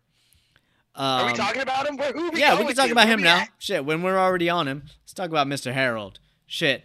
So he got uh, his start on Fame, girl. On Fame. on Fame, I'm gonna live forever, like the TV show. don't make I'm me move gonna too much. learn how to fly high. The alcohol is helping, but I can only move so much right now. Yeah. So uh, he did that for a while. You know, uh huh. he turned up on shows like Oz, which is a dirty, gritty ass That prison shit, show. that fucking prison mo- uh, show on if you HBO. want to, if you ever want to be scared of going to prison, watch Oz. Don't watch Orange is the New Black. Watch Oz, because that shit will scare you. But he also shows up in one of my favorite shows, Lost. Oh, is he in Lost? You don't watch Lost? I don't watch Lost. Oh hell yeah! Okay, He plays Michael in Lost. okay. Him and his son are stranded on the island with everybody. You know, he has a pretty big uh, part. He goes through uh, most of the season series, if not all of it. He pops up here and there, but yeah, um, that's probably where he became big, famous crossover. You know, when you're on an ABC show for ten years, you're on TV. Yeah, you're set. you all the time. Yeah, absolutely. You're set. Yeah. So I heard that I he was was very excited about week. this movie because this was one of the few times where he got to play a nice guy. Like before this, he was like the gang leader or he was Mercutio. Mercutio was crazy. The way that he played him, nice guy. dude, he was don't get me wrong, he was loyal. He was loyal to Romeo, Yeah. but he was volatile. Mercutio had a fire under his ass. Like Everybody was volatile in that Every- fucking movie. I don't know about You- you everybody, did- but You do anything, you about to get killed unless you Romeo and Juliet. I mean they Everyone get killed too. They do, but they kill themselves. That's that's on them. but as a black man coming up in the late 80s, early 90s, I'm sure all he got to play was the young thug or the young gang leader or something that made him dangerous. So to be able to go to the other side of the spectrum and play Murch, aka Julian, who is a straight up pacifist, he was super excited about playing bitch. this, showing an acting range that he had never got to display before. And he really is like the nicest guy in the world. I love that about him. Until he gets in that argument after dinner with Shelby and she calls his bluff and she's like, fine, if you want to go to this stupid bachelor ron- rancher romp with these adolescent boys, that's fine. Just go. Go. And she's like guilting the fuck out of him. I don't care. Just go. Go. All right. Fine. See you in the morning. I love that. This is one of my favorite scenes because all everybody's cheering for him afterwards. They're like, "Murch, Murch, Murch, Murch, Murch, Yeah, Murch, fuck that Murch, bitch. fuck that bitch." Then he Uh, gets his to- booty rubbed by Candy. I just, I just want to point out uh, something that I feel like I want to address. Uh, my dad has a problem with movies or TV shows that has weak men Mm. as their lead. Um, and I told him that there is a lot of weak men out there in the real world Mm-hmm. and that there's so many movies and TV shows that have strong men in them.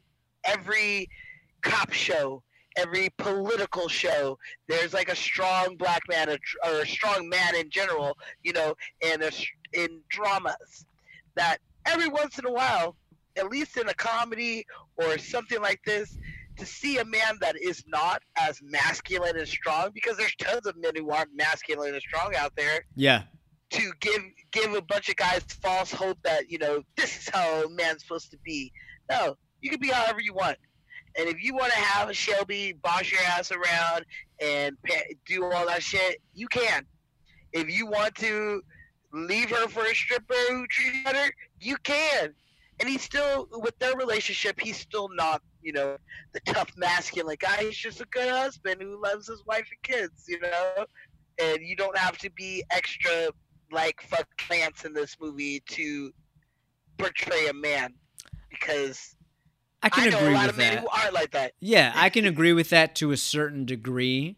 I think what he's worried about is let me just say first and foremost that uh, your pops comes from a different time. Oh, I already where told him he's old at school. he's old school, yeah. And Yeah. uh, like a lot of us, he is told, you know, stand up straight. Men don't show fear. Never let them see you weak. Let never let them see you cry. This, that, and the other, which can be good advice under given circumstances. And that's what he's used to seeing, and that's what he is raised in believing. Which there's goods and bads to that. I like that nowadays there is more of a variety of leading men and that shows the world not just young boys but everybody that this is a reflection of society it's perfectly fine to be a nice guy to be a gentleman to be a pacifist to not believe in violence but also never let yourself t- get taken advantage of just because somebody wants to and doesn't respect you. Yeah. So I see your pop's point. I see your point. Every man is not a masculine man. Agreed. There are bunch of men out there who are not, Mhm. and that is fine. That's 100% fine. Pushing the idea that there's masculine, that every man needs to be masculine, is a thing that pushes also the dangerous side of all Mhm. of that, which would be like it suppresses empathy. And yeah, and I don't appreciate shit like that. No. That's just one of my things. This movie kind of make me think about that because there's such a variety of different kind of men in this movie. You got your douchebag, masculine, cheating on his fucking perfect ass wife, Mhm. dude. You got the player, you got the pushover, and then you got the Yeah, you almost have every variation of man in this. in this, and I get that, and I appreciate that because there is different type of men everywhere. Yeah, And we don't need almost. Like I don't know if I identify with any of them personally. And at the same time, I could also identify with all of them in certain circumstances. I try to toe the line as much as possible. I try to have empathy and I also try to not be a doormat. And it all depends on the given circumstance and I pray that I'm doing it right. Even now, I have no idea. You're the fucking Harper. Get out of here, bitch. At the same You're I can see myself as artistic one who Harper. I'm the intellectual one. I'm the one that's going to judge the circumstance before I react. But at the same time, there's parts of Lance I agree with. There's parts of Murch I agree with. There's parts of Terrence I agree with. And at the same time, Harper's an asshole because he's trying to cheat on his wife the whole time or his girlfriend. That's true. You know what I'm saying? And he's also not the confrontational type. He not. He's not the physical type. He's not the violent type whatsoever. And the fact of the matter is, in the given circumstance, if push comes to shove, I'm going to be more like Lance. Ugh, ugh. There's not a one thing I like about Lance except his beautiful face. I'm talking about in a situation of violence, I would resort to being like Lance before I would resort to being yeah. like Harper. There's a certain point where With words aren't going to matter. You would, you would th- you could throw your friend over the fucking. I'm not saying that. I'm saying if somebody is engaging me. All right. So we're getting up on the time, and we have only talked about two characters so far. We're going to talk next? about Miss Melissa De Sousa. Okay, Shelby, who? Shelby bitch. Oh, my Shelby girl. I love her, and I hate her ass. She As an actress, is- I respect the hell out of her because she does a fantastic job. she is seriously uh the worst. Mm-hmm. Like I would be her friend though. She's I such a friend. nightmare. Like she is manipulative. She She is is. bougie. Like Yeah. immediately she walks in and she's like Julian, like Ugh. announcing her presence and shit. And immediately she's like, "I need you to go to Saks with me. I need to. I have to find a new outfit." dress." And he's like, "I thought you decided. On-. No, no, no, no. I decided against no, that." no. And she's like, "But I told you I was hanging out with the guys tonight." And he's like, "Oh, honey, that can. We have all weekend for that. This will only take a few hours. A That's few mean. hours. You need your significant other to go with you to pick out a dress for a few hours when he hasn't seen his boys in God knows how many years." That's some selfish shit. You know damn well she liked the other dress. It wasn't about the dress. It was about getting him away from Yeah. his boys. The whole That's time, because they got it's all about getting him away her- from his boys. because he's gonna they're gonna tell him to leave her. They're like, why you with her? Leave her. Why you with her? Leave her. You need to leave her. Leave her. Hey, I love Morris, Morris Chestnut because of that situation. Like, don't get me wrong, he's crazy. Fuck Morris Chestnut. He's no. No, no, I'm sorry. I'm sorry. I'm, I meant uh, Terrence Howard. Excuse me.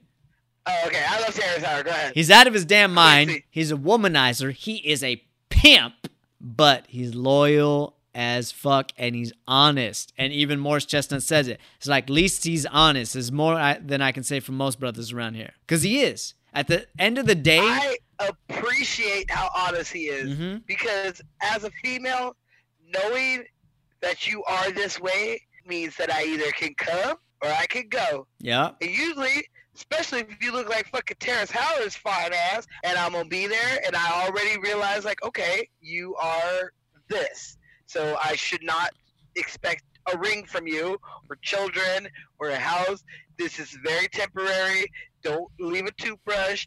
Don't even spend a night. Like you know, that's your I mean, they're all fine. Like, at the end of the day, this is a gorgeous cast. From Shelby to Monica Calhoun to Nia Long to Morris Chestnut to Taye Diggs. I seen Ashley watching earlier when he's Oh, ironing his Long. In his drawers. In his drawers. Mhm. You know how many times I watched that scene? How many times this week? That's all, that's all I watched this week. I didn't even see the rest of the movie. He's so fine. Was it the part where Nia Long coming out all in her lingerie? 'Cause I- oh, check her out. She's so on, fine. Just get it together. Together. that is so funny because that Dude, this is a really- sexy cast. Like I said earlier, Yeah. I don't care how annoying Shelby is. She's fine. fine.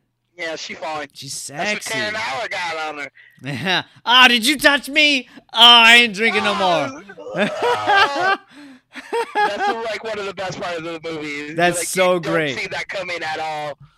At all. Hey, I'm gonna give you a little fun fact about that. So check this out. So you know when uh Murch is walking up the steps to the church and he has his confrontation and he straight up dumps her ass? So in that scene, she's wearing stockings or uh leggings, whatever you call them. Yet when Terrence Howard is putting the garter on her leg, she is not. Little continuity error there. When I she, can see that because you get drunk. she don't need stockings, her legs are nice. Stockings are awful and they're an old thing. We don't really use them anymore unless you have to because you got to be all nice and sophisticated. You maybe you work as a lawyer, you can't be showing all that thigh. Get it. I get it. Mm-hmm. But the rest of us, we don't wear them, and especially when we're sweating at a reception, you don't need that shit on. Hell no. She looks gorgeous. Why you need stockings on? But she's wearing them when Murch will, comes wa- running up the steps. But when it's time to put the it's garter on her leg, she takes them off. Just so it you know. out. It was cold outside. It's Uh-huh. hot in there because he's getting in there all sexy, like Terrence Howard, you fine motherfucker. I got you. Well, check this out. this movie. I'm gonna give you a little history on uh, Melissa. So you know what her first job was? Her first job was a music video. It was a Kool Moe Dee music video. What was it? The Wild Wild West? it was not the Wild Wild West. I knew you were gonna say that though. It wasn't the Wild Wild West. nah, it was Funke Funke Wisdom. 1991. That was her I'm first job, Look that up. Gotta see what she looked like in it. dude. She But like a kid? What year? 91. So Oh, okay. that was like 10 years, 12 years prior. She was probably young, 20, 21, sexy as hell, I'm sure. That's eight years prior. This came out in '99. Nine Okay. years. We'll give her nine years, being that, you know, you got to give time for editing and stuff. I have to look that up. Well, from there, she went on a run of uh, work from the Sinbad show to Living Single to The Valley of Dogs, ER, you name it, she did it before she came to The Best Man in 99. And right after that, she was on with Sandy Bullock, uh, Miss Congeniality right after that. Yeah, she's a contestant. She is. She's one of them contestants, exactly. I like I her. love that movie. Not only in Miss Congeniality, but I like her in Best Man Holiday. Like she flips the script. She becomes this empowered woman who is a reality TV star. She is a trashy housewife. Mhm. It's awesome. Even seeing her get like really upset and like fighting, but then having to like Yeah, she's trying to entice "Oh, shit, I'm a Julian's ass away from Regina. It's kind of fucked up, but it's funny. It is funny. I do like her in Best Holiday, Best Man Holiday, because she's just so. yeah, Like, at the end of the day, she's Who's still a good her? person. Is she? Yeah, you see what she does at the end. That's true. Don't get me wrong, she's still trying to steal Julian away. He's the one that got away for sure. She realizes that she fucked up that relationships. That's only because Maya's super sweet, and who doesn't want to do something for like the sweetest person you know? It's like, it's like if you ask anybody to do something for Smashley, we're gonna do it because she's like the sweetest person we fucking know. I know, I hate I her. She's so sweet. Why would pisses I go me out off. of my way to do something? It pisses me off. I swear You to God, if me and off. Ashley break up, I know there's gonna be a handful of you that go with Ashley. I get, she gets like partial custody of me and Robin. Yes. Yeah, and Robin. you. And Robin. Yeah. Me and her, me and Robin go together. We're, we're a package deal. So check this out. So Melissa, and first and foremost, she's still gorgeous to this day. She's beautiful. Uh, she has been consistently working ever since. Like I know you don't see her all the time, but believe me, she's in everything. Like even after she did Best Man Holiday, she was on Shameless, which is one of my favorite shows. And then she did this show, show show. called uh, Ladies of the Law. I don't know what that is, but it sounds sexy. She did On Becoming a God in Central Florida. She did Criminal Minds, something called Elementary. She's just constantly moving and working, you know? She did Law and Order. I don't know if she did Law and Order. I didn't check on that one. But Oh, you said Criminal Minds. That's, Criminal that's a Law and Minds, Order. the other That's- one. Mhm. Yeah. Boom. Yeah, exactly. Okay. Exactly. Okay, okay. So She does some shit, and she is beautiful. She's a great actress. She plays a great Shelby, a person you love to hate. what's your favorite line from Shelby in this whole movie? You give me one. Let me think. My favorite line from Shelby in this whole movie? What jumps out at me? Uh oh. Harper Stewart. Richard Wrong. Sn- Langston Snooze. I heard about your book, and I don't think it's cute, Harper. Listen, the next time you want to characterize me in one of your little projects, do me a favor. What would that be, Shelby? Don't. Bitch. I personally love her more in part two because she feels more like, Fleshed get out, you might say. Yeah. Yeah, you can see more of her and kind of why she acts the way she acts. I'm gonna say I this. love. She's in part two because she did such a great job in part one. It would be weird without her, but it is weird that she is invited Mm-hmm. because nobody likes her except I guess Maya likes her. Yeah. She, That's like the only person. little Mia. She's the only one. Uh, Mia, yeah, Mia likes her, so she keeps her around. I guess Mhm. she feels bad for her, prob- most likely. she's just a good friend and like i find congruencies with mia as well as ashley because ashley is as sweet as pie and she has friends that are like shelby and she will defend she will defend them to the grave it's You just defend me, Smashley. ab- you defend yeah, me. you're not the one she has to defend but but point Oh, God. being ashley has her shelby friends Yeah. you know what I mean? And that sometimes happens where the sweetest person in the world will become friends with somebody who is not the doesn't get along with absolutely everybody.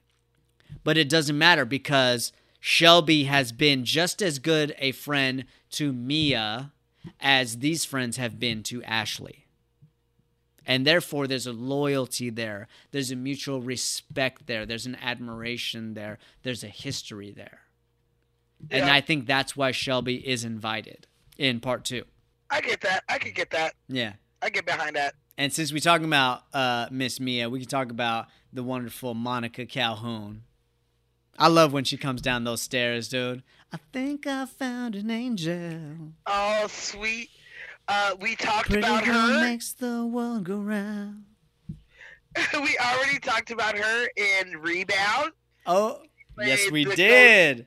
Baby Mama. So we Uh-huh. were, like I said, we've talked about a lot of people already. Talk to him. I don't even want to know this fool. Uh, she does a fantastic job. I feel like she's a great, innocent, perfect casting for this character. Mhm. Uh, you see her sassiness. Um, they are her and Lance are good together because she just loves him so much. Nothing matters except him, which I personally see a flaw in. But she only sees positive in everybody. That it makes sense that she would. Yeah, she wants to see the good in everybody. And I've met women like this. They are just a true blessing to the world. When you come across a person like that, they really do brighten up your day. And uh, you want to be a better person, at least when you're around them. And I think she depicted that very, very well. And at the same time, the flip side of that coin, when they do do those rewind clips of her and Harper in the bedroom, you know, damn, dude, she's convincing. She Yeah. she can, you know, she can be sexual. She a freak, man. Hell yeah, she What's he say? What's he say? He says her uh, pussy curses dick. Because the curve, That's I know. yeah, because the pussy curves to the shape of my dick, motherfucker. That's how I know. That's how I know. Not a lot. He's like, well, you know, I kind of broke it in there too. So you know. Harper didn't say that part though. he did say that part, but Terrence Howard kept trying He thought it. tip- Hey, Terrence Howard kept tipping it. He's constantly poking at. It's my belief bear. that Terrence Howard wants to get Taye Diggs in trouble, or I should say, Q wants to get Harper in trouble I would say that yes, because out of a Harper is- loyalty point of view, because Well, he wants say to that, yeah. have everything out in the open yeah, because he believes would- in honesty and loyalty.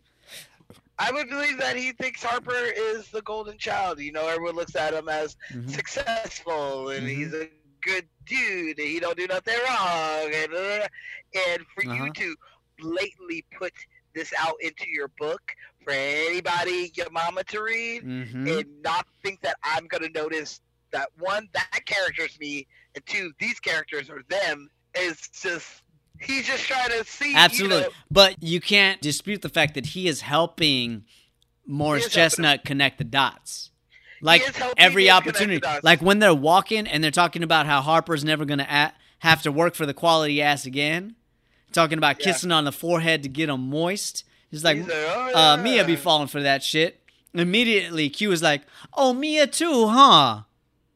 He throws that shit out there because he Uh. knows that Harper has some shit coming back to him. And at the end of the day, he's going to be a better person for acknowledging his mistakes. I think he likes to see shit crash and burn. That and it has too. nothing. It has nothing. To, anytime there's drama in my family or my group of friends, hmm and it has nothing to do with me, I do enjoy kind of like finding A little bit of drama? A little bit of drama. It, it, it livens up your life. Okay, I see you. Well, more so, like Harper's on this pedestal and he is judging Q for the life that he leads because he believes that Q is stuck in his adolescence because he hasn't decided on a career. But the fact of the matter is, he's living life the way he sees fit. At least I'm honest over here. At least I'm honest. This is how I feel. Uh, today I watched the movie Catfish, not the TV show, but the movie about I don't know if you know, uh, documentary about Nev finding out that this lady he'd been talking to, basically a whole family he'd been talking to, Uh huh. was fake, and he's being catfish. Ah. And they talked to like the lady who was catfishing its like husband, and he says smart thing, as in like back in the day when they used to send fishes fish live fish to different parts, they would find that these certain kind of fish, I can't remember what it was, their meat and their skin would come out gross once they got to wherever they were because they weren't swimming while they were in the water and they would die or they would just do because Yeah. they're being trout. They start to decompose. Exactly. So one of the things that they would do to these live fishes is that they would put catfish in these tanks with them to keep them agile and like moving all the time because they have to be on their toes. Oh, these, these catfish are snipping at like snapping at them. Okay. And the guy was saying, you know, I thank God for people who are catfish, who are like the catfish that keep you, that snip at you and Uh-huh. keep you Keep on you your toes, sharp. keep you sharp because life is boring and sometimes you know you can stray, but these people or these catfish will keep you honest and keep you on your toes. I got and you. that's what Terrence Howard's character is. He's Mhm. a catfish. He's the one nipping at everybody to keep everybody fresh Yeah. and on their toes. Absolutely. And to make sure that these people can actually understand what's really going on. He's he understands what's going on and Oh, is yeah. constantly trying to make Lance understand what's going Yeah, on. Yeah, he's not dumb by any means. They're all incredibly intelligent. I mean, they went to like what NYU or something. I don't know if they ever Graduated summa cum laude. Summa cum laude. Yeah. Your boy uh. Malcolm graduated from uh, Georgetown University. But before we wrap up Miss uh, Monica Calhoun, I will say that uh, some of her sexuality that she uh, showcased in this movie was something that she learned prior on a uh, little known movie called The Players Club, which she did Club. the year That's before. Because I see her. Ain't nothing wrong with this- getting bucket naked. but, but naked. I'm just saying that I always see her as Ooh, the shit. i- innocent, uh, sweet black girl, and maybe basically because of the Best Man movies. Probably because of the Uh, Best Man movies. But in the Players Club, she plays a different type of Uh huh. character. She plays she- the younger cousin, and she's just like all about that life until shit goes is she the one that like? She the one that like ODs or something? Nah, she doesn't go? OD. She gets That's her ass beat. her. She gets her ass beat. That's what it was. Yeah. Yeah. hmm But yeah, Players But Club. in that she one, do- she's not an angel. she not an angel. Yeah. And the moral of that movie, I guess, like the tagline or anything, is "Make that money, girl. Don't let it make you." Don't let it make you. Does Diamond says that how many times in that movie? a number a few times. Yeah absolutely. You know uh and i'm i'm not gonna lie she breaks my heart in part 2 when shelby's daughter is singing for christmas and she gets up and she stands up and she's got her hands held high. Yeah. oh my god We just have to do that in December. We have to hold Oof. off on it, and just next December we'll start it off with Best Man's Holiday. mm-hmm absolutely Yeah. i'm i'm up for that for sure i love best man's holiday So good. Yeah. And last thing I'll say about Miss Monica is that she played Ralph Tresvant's mother in the New Edition story. Oh yes, she did. I need to watch that again. It's been a minute since I watched that miniseries. Come on over, I got it. Can I? I would love for you to. I really would. Don't sleep on that champagne. You know I ain't sleeping on the champagne. we can't even I blame just- a guest on this episode. We're just drunk. I am right here. That's where the line of the bottle is. Where am I at? And Oh shit. me. Hey, I got one more glass left. I'm out. Oh my god. Shit. Okay. All right, I dusted right. off that entire bottle. Ashley had a drink. Yeah, damn. All right. Woo! All right, fast forward. We got to get through this episode. Shit. My bad. All right. So I'm gonna give you a fun fact. Give me that fun fact. Fun fact. I love the end where they do the electric slide. Oh, I love it nothing- so much. There ain't nothing like a wedding without the electric slide. Even white people have the electric slide on there. It don't matter. Not always. I've been to some white weddings. I've been to some Asian weddings. It is always at a black wedding. Oh. Not always at a white and Asian wedding. I give it like seven out of ten times. I don't know. I've been to a lot of white weddings, and I feel like that or uh, We gonna get funky, funky, funky. Mm-hmm. To the left. Take it back now, y'all. That song's always on there. One hop this time. Crisscross. I can't crisscross right now. Clap your hands. How low can you go? You know? And Can you get down low? Like a wedding. Low? Can you go to the floor? to the- it just felt like a great, uh, Can somebody have a wedding. so we can dance again, please? for real. I And don't look at me. Was out by then. I know I'm on the job. Shit. Well, don't look at me. I ain't even got any prospects. So I don't know what to tell you. We gotta talk about Miss Sanaa Lathan. Let's do it. She's uh she's a photographer, right? No, no, no. She designs uh She's dresses. jewelry, right? She just do she is a caterer, god damn it. It took her a minute to to find find her her creative niche. creative but She is a caterer. Soon to be a famous chef. I don't know if she's famous, but she's a, a chef by the time we come around to. Yeah, she's a movie, chef in part two. So she. Uh, But before this, she was a- she had a service caterer. Monica. Monica. Monica. Monica. She's acting Monica. yeah, so uh, she did play Monica. So we did already previously talk about her in uh, Love and Basketball. Like I said, we've done a lot of black movies in Oh, yeah. the, our show, so we have talked about the majority of black actors. We've talked like about ev- have we talked about everybody in this cast? Maybe not Morris No. Chestnut. He might be the only one. and Terrence Howard. Have we not talked about Terrence Howard yet? I couldn't find him. I didn't think of a movie that we would have talked about him. I mean, I know we've talked about him, but we haven't really talked about him. Talked about him. yeah, yeah, yeah, Okay. yeah. I see you. Well, Sanaa Lathan, like you said, did Love and Basketball. Love and Basketball. I'm so drunk. drunk, you guys. Someone's real drunk. Let me reach for this cup.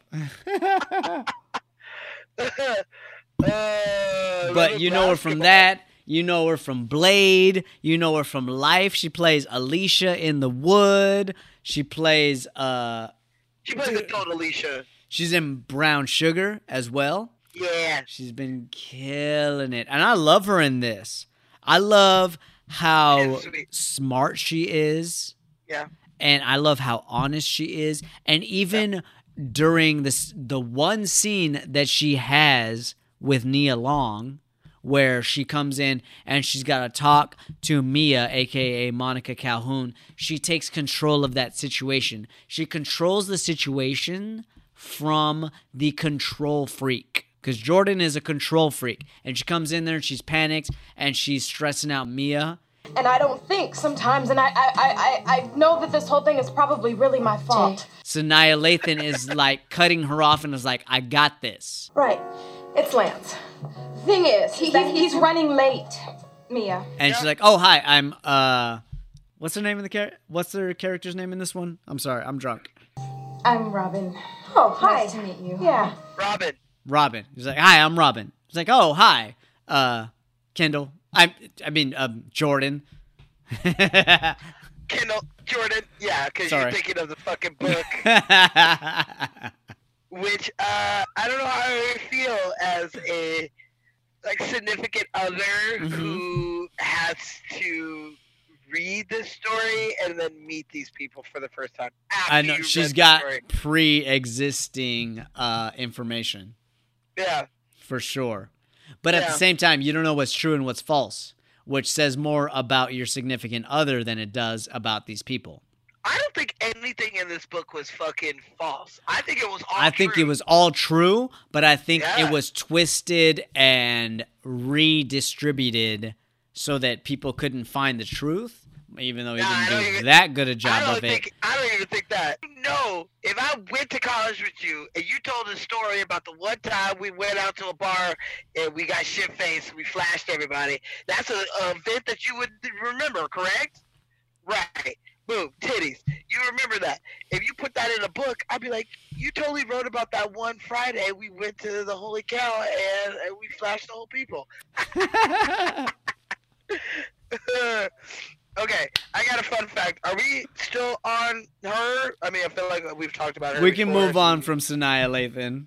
I I love her. We're always gonna talk about her again and again. Okay. Do you? Who are we moving on to next? Uh, it's time to talk about your dude, Mr. Terrence Howard, or my dude Q. I mean, I like him. I just don't like him in Iron Man. We already discussed that. Let's talk about Terrence Howard. Uh, What's the first thing you saw him in? the Jackson Five, Okay. probably. I got you. Uh, I would say the first thing that I saw him in was either Sunset Park or when did uh Half Plenty come out? That may be before this. I don't know what you're talking about. What movie? Half Plenty. I've never heard of that. What's it about? It's about him. Okay. He was in. Oh, he was in the O.J. Simpson story TV movie Was he really? back in 1995. He played a young AC who was uh, O.J.'s homie who drove the white Bronco down the freeway. That was AC. So he plays the young him. No I, shit. I don't think. I don't think I ever watched that one. That sounds funny though. Okay. he's been acting forever. Yes, he had. He also was in the Players Club. Yes, he was. Some of the people in this movie. Uh, and like I said, I saw him in the Jackson Five. That's probably the first thing I can remember him in. Okay. And then this movie, and then just everything else after this. He's just constantly they like you need a, a light skinned brother. Let's use Terrence Howard. He got light eyes. And Dude, he's got those piercing eyes though. Yeah. Like he mm-hmm. shows it off a number of times in this. Like I love that slow push in on him when Morris Chestnut is pe- beating Taye Diggs' ass, and immediately he comes to say you you cut to all the guys that are like standing back, and then he's pushing everybody out the way, and then you see just his eyes, and he's looking down at what's going on. It's like, all right, here we go. These motherfuckers. He finally got caught. All right. So he's getting his payback. Let me de escalate the situation because he's getting his punishment, but I don't want him to go too far. I don't want to Suge Knight him off the fucking balcony. man. Yeah, dude. and he comes smooth with it too. Yeah. In his red button up and his black Yeah, he just come cardigan. Yo, well, He's like, "Hey, babe, you really about to do this? You really about to throw him out? Hell yeah, I'm gonna do this shit. Nah, man. You about to marry you a beautiful woman. God don't want this, her L. ru- Come on, pull him up. Now you know that Harper is a bitch ass. I love that part. I absolutely love that. He's like, come on, man. You know I wouldn't lie about this. No, no, he wouldn't lie. Especially about you being a bitch ass. Yeah, especially about me being a bitch ass. being a bitch ass, yeah. He's great. He does a great job in this movie. Fantastic. They couldn't have cast it better. I mean, his eyes are gorgeous, like we said. Uh, he does awesome movies like Hustle and Flow that we will definitely do in the future. He got a little known show out called Empire, by the way. I don't know if you've heard of it. I don't know if y'all heard of it. Empire. I'm just it's one of the biggest shows that are on Fox right now. It's Uh, got a young, up and coming actress that plays opposite of him, a little lady called Taraji P. Henson. Uh, you should look her up. She's going to be big. He did talk about her and uh, Baby Boy we talked about and, You're just a baby boy. and Hidden Figures. Oh, yeah, we did Hidden Figures too. That's right. That fine, fine lady. I love her so much. Uh, She's so fine. I know. She's my spirit animal. Oh, my goodness. You know what I like him in that I only saw recently? Red Tails. You ever see Red Oh. Tails? Uh, yes, I've seen Red Tails. Okay. So he think is it? plays the what is it called? He don't play the it's not the captain, it's not the chief, it's the the colonel or whatever it's called. But he's he's a boss, you know. He's in charge he's of like- shit. but yeah, Red Tails is a great movie. You know. Good movie. Um, Cuba Jr. big ups to Anthony Hemingway for directing great depiction of that movie. Maybe next Black History Month. All right, let's move this on because I'm scared to get up and I have to pee. So let's All this. before we move on, favorite line of Terrence Howard's. because he's got some great lines in this movie. Anything that he says to Shelby is my favorite. I don't care what he says to her. Is my favorite. I like when he's uh Their chemistry is when he's coaching Murch when they're having the conversation in the dress rehearsal yeah, and yeah, yeah. he's behind her he's like come on Come on, you got get them you know stand up for yourself he's like shelby i am i am not going i i will not talk about I this won't. right now right now. and behind her back he's like now walk away walk away walk away Just go. And, And then she immediately she turns around and she looks at terrence howard and he's like What? what's going What? on I think there's a bird up there. he is very funny. Oh shit! no, you know what my favorite line of his is? Is when him and Shelby finally have their confrontation. Because they've been playing cat and mouse the entire time. If you if you pay close attention, sexual tension. there's some That's why they end up sexual tension there. She doesn't want to like his ass, but she does.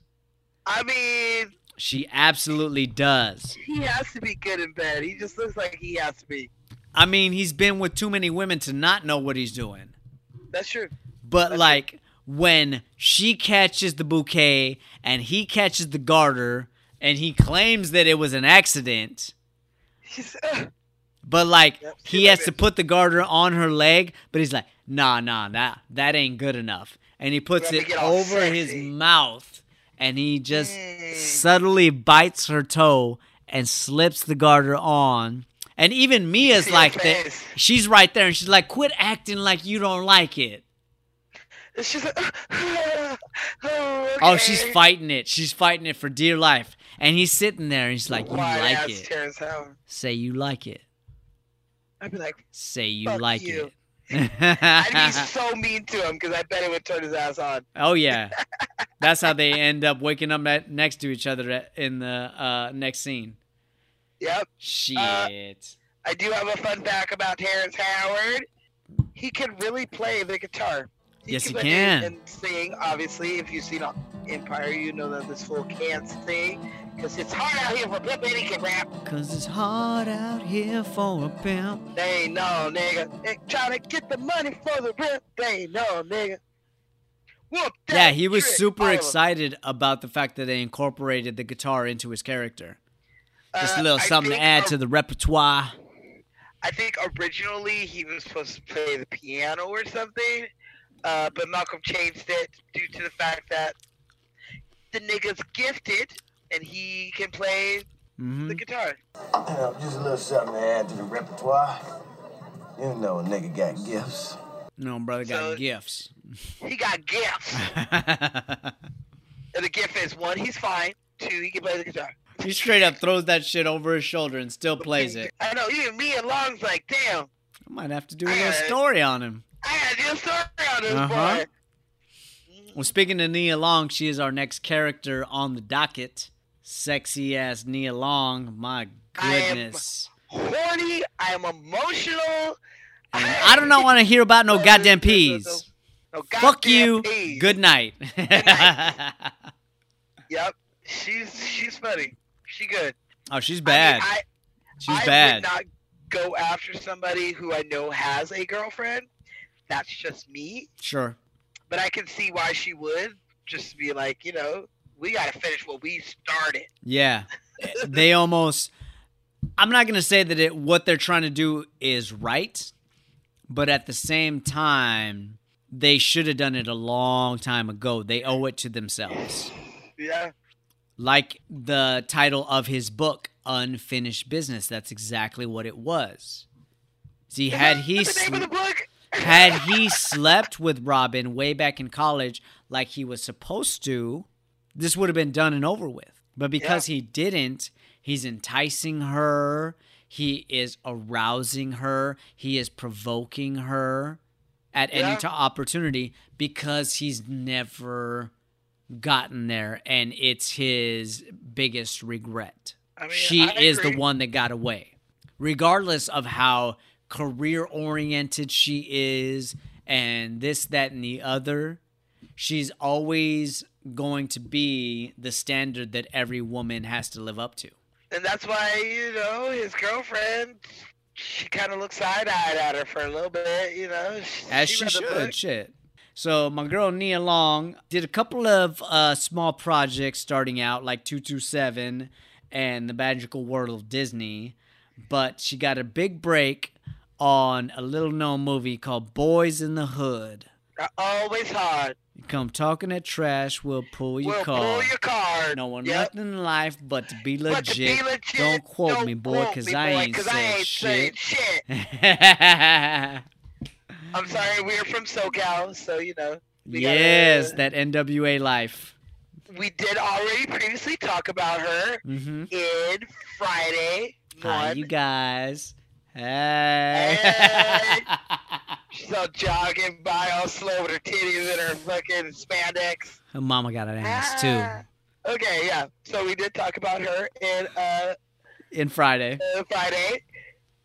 I feel like we should talk about her more. We definitely will talk about her more once we do, you know. Dude, like, pick a movie. Shit, pick a show. Shit. That- Meanwhile, Lisa, or excuse me, Nia Long had just come off Friday. He called her Lisa. She had just come off Friday. She had already done Boys in the Hood. So they're like, people know her. People recognize her. Let's put her in there. Yeah, Shit. yeah. Y'all don't know. She gorgeous. Don't get me wrong. She You couldn't have gone wrong either way.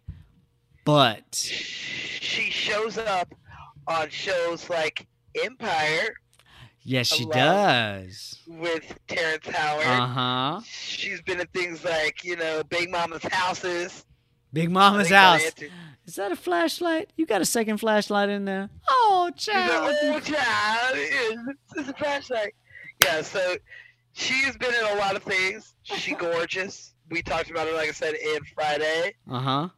But I do have a fun fact. What you got? Okay, so this movie, Best Man, was nominated for an NAACP award for nine NAACP awards. Really? okay? And it won three. Okay. One of them for Nia Long for Best Actress. I got you. The other was Terrence Howard for Best Actor, and the other was Outstanding Motion Picture. So, at least in our own community in the NAACP, it did get some acknowledgement. Yeah. Fuck the other people. Shit. If they don't want to recognize us, then we got to recognize ourselves and give acclamation and respect where it is due. Shit. And everyone, everyone in this movie is due. The Oscars ain't nothing but a political party, Uh, that's why I don't care anymore. in my personal opinion. How many Yep. times have you seen an Oscar go to somebody that doesn't deserve it? Almost every year, if not every year. if not every year. Absolutely. I do have another Nia Long fa- fun fact. What you got? So my favorite Nia Long line, which I've seen like I quoted like four times today already. Uh, I'm my hormones are racing. I'm horny, and I don't hear about no damn peas. Okay, thank you. Good night. So bef- prior to that, when they do the scene and she act, she slaps him. And what the fuck is that smell? Woo! Tells him it's all his motherfucking fault. yes, I'm so glad you brought that up. that was a real slap. Uh huh. She really slapped him Slapped the pretty shit out of his ass. And uh, Taye Diggs was not happy with this at all. He didn't know it was was- coming. He didn't know it was coming. She hit him hard. He was pissed. And uh, he was pissed up until he actually got to see the dailies for it. And then he was like, okay, that looked really good. Never mind. That was fine. I'm sorry. Prior to that, the woo he makes and the, Uh huh. That woo. the looks, all Jordan. is real. Get your ass away from me right now. yeah, all that is real because he was just not looking. He did not know that was going to happen. that scene, not happy with but she was absolutely right. That scene needed something. She She can't. it needed something. Yeah, she can't just come right back at him after he's like, "So thank you, Jordan." You know, she can't just say, "You know what? You wrote the book." No, there has to be a one up, and she was right for slapping him. I would have slapped him too. I'm talking about like Zenobia, not the actress Zenobia, but like real life Zenobia would have slapped the shit out of this fucker Mm. and cussed him out like she did, and went to bed unhappy. Angry sex. angry sex. Always go with angry sex over no sex. I always thought that was I thought that was what's gonna happen in the movie, but she was just so mad. She just Nah, because he can't actually cheat on Sanaa Lathan in the movie. he can't No, because there's no reason to. no, she doesn't deserve it, and you can't Yeah. re uh, repeat history because Yeah. then that just perpetuates the cycle, and then Yeah. nobody's learned anything. So he has to stay faithful, even though he doesn't want to. I see that. I see that. Yeah. So that being said, it is time to talk about the last two gentlemen of the hour, starting with fine ass Mr. Morris Chestnut. How you doing? Morris, a Morris Chestnut, I love. Mm. Lance, Not I so wanna Hit much. with my car. I mm. want to hit him with my motherfucking car. Hey, he is Fuck a that dude. straight up caveman. He I- plays it that way. However, No. I got to give props where props are due. Morris Chestnut plays this very well. because he makes you semi care about him, and at least most people. I I'm watched this s- enough to be like, "Fuck you." no, I'm saying though, like he he has his inner struggle the entire Yeah. time. So Morris Chestnut is locking the door to the bathroom to talk to Taye Diggs It looks like he about to after ass. Mia made that speech thanking Taye Diggs for everything and just having this admiration and you see the wheels turning in his head. You know what I mean? So Yeah. Morris Chestnut played this very, very well. All the way up to where he is saying his vows to her and he is envisioning her straight up fucking Taye Diggs. Dude Can't handle it. if You that is it. not like the biggest payback right there because I mean- she has no idea what's going on in his mind He can't even look at her. It's the hardest thing that he's ever had to do you You know, know what should have been the hardest thing? Him cheating on her. I that should have been the hardest thing for him to fucking do. i absolutely agree this is Because the, she is too awesome for you to cheat on. i don't even think she realizes how much of a payback she has given him by cheating on him with his best friend you know She would have went to her damn grave. because your shit about it. imagination is so much more powerful than your memories At least my imagination is powerful as hell. Mm-hmm.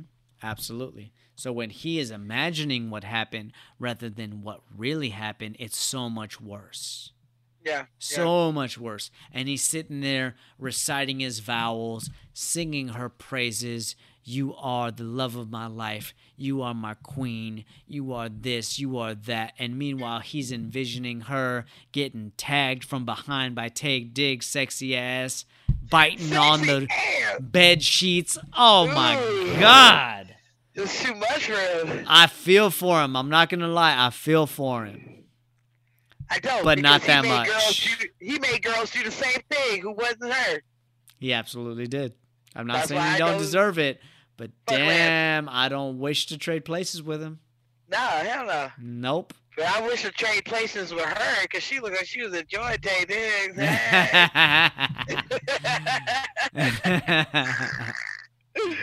Oh, oh my god. But Morris Chestnut does a fantastic job. He fine. Uh huh. He chocolatey. He good. He's worked on everything under the sun. Everything under the sun. He is one of those uh, guys who constantly stays working. He constantly stays on TV. He So went the TV after Best Man Holiday, he went on the TV route. He did a little spot in Think Like a Man when he's working opposite of Taraji, but other than that, like he did, he does movies here and there. But you know, he's making his money. He's doing his thing. He went on V. He went on American Horror Story. He went on Nurse Jackie. He did He Legends Sure did a horror story. he Yes, had his own uh, TV show with uh, Jaina uh, Lee Ortiz called Rosewood. Right after Yeah. that, he did Goliath, and now he's got another show for uh, himself where he's the lead uh, called uh, The Resident. Yes. He was on Being Mary Jane. Mhm. And he played himself in Girls Trip. Ah, Another uh, Malcolm D. Lee movie. oh yes, he did. Just want to throw that out. That was during uh, his. What were we talking about? Shit. We're talking about sexy ass Taye Diggs. Oh my god, stupid sexy Taye Diggs. So he did an arc on Empire. I'm sure you He did. know. He did. Played Angelo Du Bois. Uh, And I, I don't know if you've seen it, but I love his new show. No. All American? Yeah, the football one. Yeah, no, I haven't seen that one. That's my shit right there. I like it. of course it. it is. I like that show. Hell yeah. I'm all about it. So he plays uh the uh coach, high school football coach Billy Baker. Taye Diggs' character is amazing in this movie. Mm-hmm. He is the guy you want to root for, even though he's fucking up his life by writing his dirty laundry in a book that he's the best-selling book that's about to come out. Yeah. Um, About to blow the fuck up. About to be a oasis up in here, bruh. do you know who initially got the offer to play Harper? Oh, I know, but say it. I'm so excited. Larenz Tate. Larenz Tate, my dude. He was supposed to be Oh Harper, God. but he said he turned it down simply because it was too much to his Love Jones character that was opposite of Nia Long. Yes, it That was. came out a couple years before, or a year or two before. Good, another good movie, uh, black movie to watch about love and friendship. You know, he just didn't want to be on that route, which Yeah, he wanted to try something different. And I'm not gonna say that uh, Love Jones wasn't a great movie because I loved it. Yes, I love it too. Um, it's just not as popular. it's not as popular. Uh, it's like uh, Inkwell wasn't as popular as say Crooklyn. You know what I Yeah. mean? But Larenz Tate might have missed the boat on this one. I think he would have done a good job, but at the same time, Taye Diggs did a hell of a job. I can see why he didn't want to do it. I can see why he didn't want to do it, and it's a damn shame because this was a great movie to be a part of, nonetheless, regardless of what character you played. You know what I mean? Yeah. So he, this might not have been one to say no to, regardless of whether you had already played this character or not. I mean, he just played this character. He literally just played it, and I get it. He didn't want to get typecast, and all you don't know what the future is going to hold. All you can do is take the information at hand and make the best decision possible, and that's Yeah. exactly what he did. That being said, you tell me that you want me to work side by side with Nia Long again. I'm again. I'm not exactly going to say no. I'm going to hear you out first, You get the forehead kisser. Like, who doesn't want to do that? right? I kiss her on the forehead. Like Morris Chestnut said, Jordan is fine, dog. She is. you my Except man, my ace. Almost Liz. But yeah, Larenz Tate, my dude, was almost uh, Harper Stewart. Richard Wrong, Langston Snooze. I think Tate Diggs did a fantastic job. I don't know if Larenz Tate could have done any better. I think it would have just been different. I don't think he could do better. I don't think it he would have been could have different. done better. You know, I think it just would have been different. That's all it would have been was different. Just a But different don't take worry, on it. because he got to work with Malcolm in Girls Trip. Yes, he did. See, and that means that uh, Malcolm was always a fan of his ever since Yeah. the best man. He kept him in mind this entire time, and that's why he brought him back to work opposite of Regina Hall in Girls Trip. He's like, you. It was almost Hall like look Larenz Tate was the one that got away for Malcolm D. Lee. And he was like, you know what? I didn't get a chance Let to work with him in the best man. I got to get him on Girls Trip. Let me get Almost him in here. 20 years later. Mm-hmm. I get that. I get that. I get that very much because as a filmmaker, you know, you got people that you want to work with, and it's like they're so good, but then you got to choose: is it this person or is it that person? It's like, why do I have to choose? I want to work with both of them, but they both only fit this one character. I can't put this person in this character, and I can't put this character or this person in that character. It's like, fuck! I wish I didn't have to choose. I want to work with everybody that's talented. Well, I will say that uh, these uh, actors have all stayed friends ever since. They've done a great job. I love this universe that Malcolm D. Lee has created from the best man to the best man holiday to what is to come in the best man wedding. I think it's fantastic. Taye Diggs got an opportunity to work with Morris Chestnut recently on his TV show Rosewood. He did, he played Dr. Mike Boyce for a few se- for few episodes. So he had a nice little arc on there. He came back and worked with Morris on that one. I don't know if he threw him into a wall or two or not. I gotta watch the show.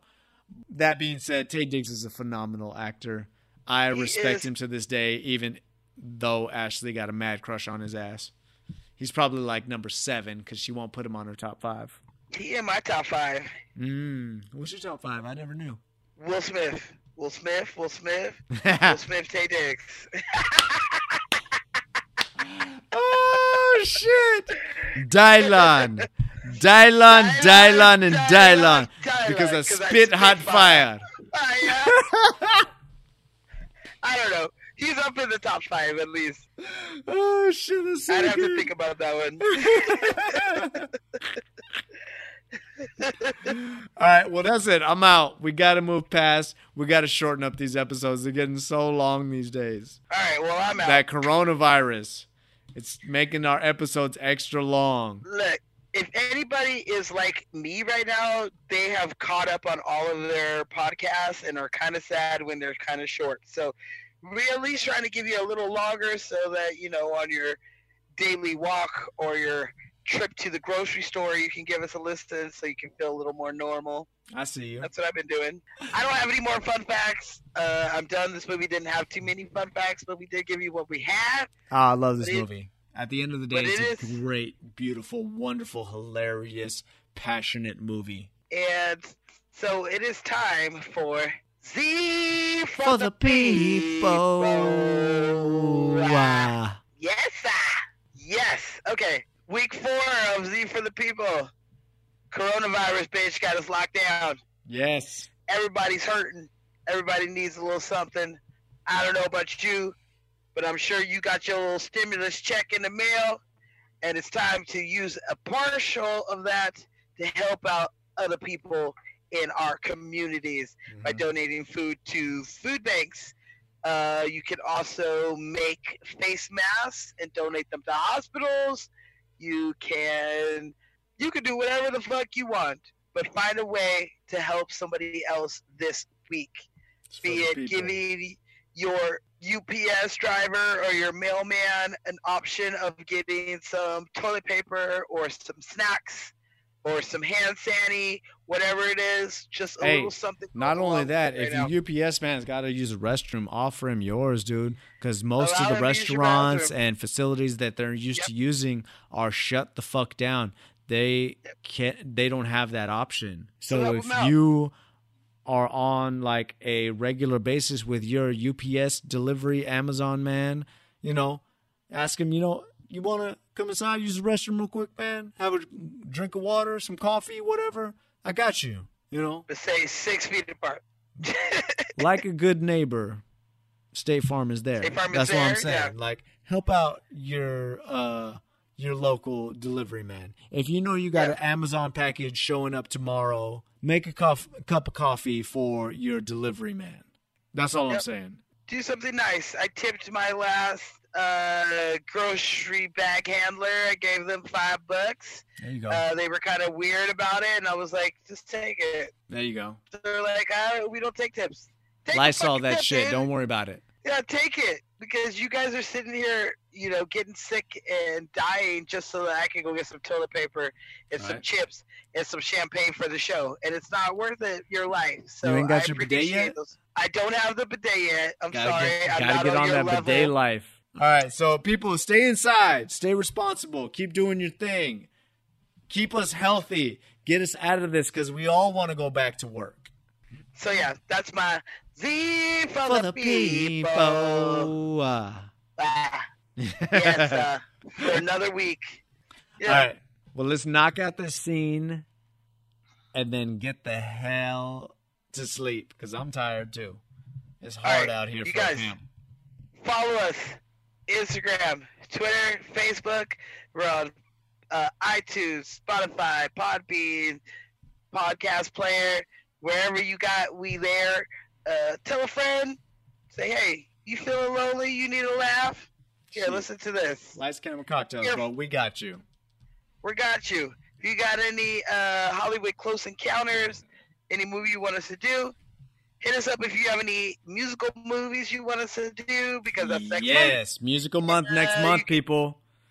So hit us up on Lights Camera Cocktail No S at Get that S out of there.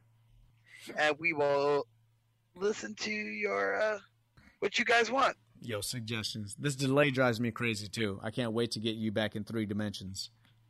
For real. So real. All right, let's knock out this uh, scene and make some pizza. I mean, go to sleep. I mean, get on with our day. All right, let me get movie- let me get this accent going. I got to play an accent right now. you got the first line whenever you're ready. Elton, I think you're overreacting. No, Bunny, you are underreacting.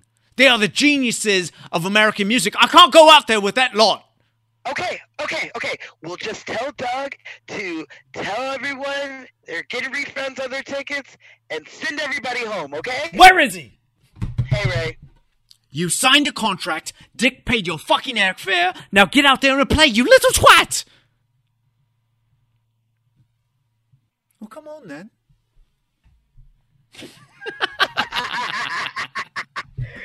I'm too glasses drunk to act on right now. This is why you should not drunk. Uh, this is why you should not act under the influence. This is why you should not drunk under the influence, okay? Don't drunk under the influence. It doesn't work. oh shit!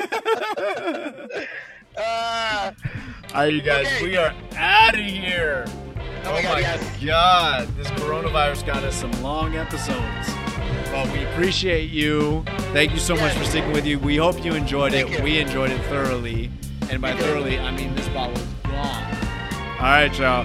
We're out of here. We will see you guys next week on Lights, Camera, Cocktails. Cocktail!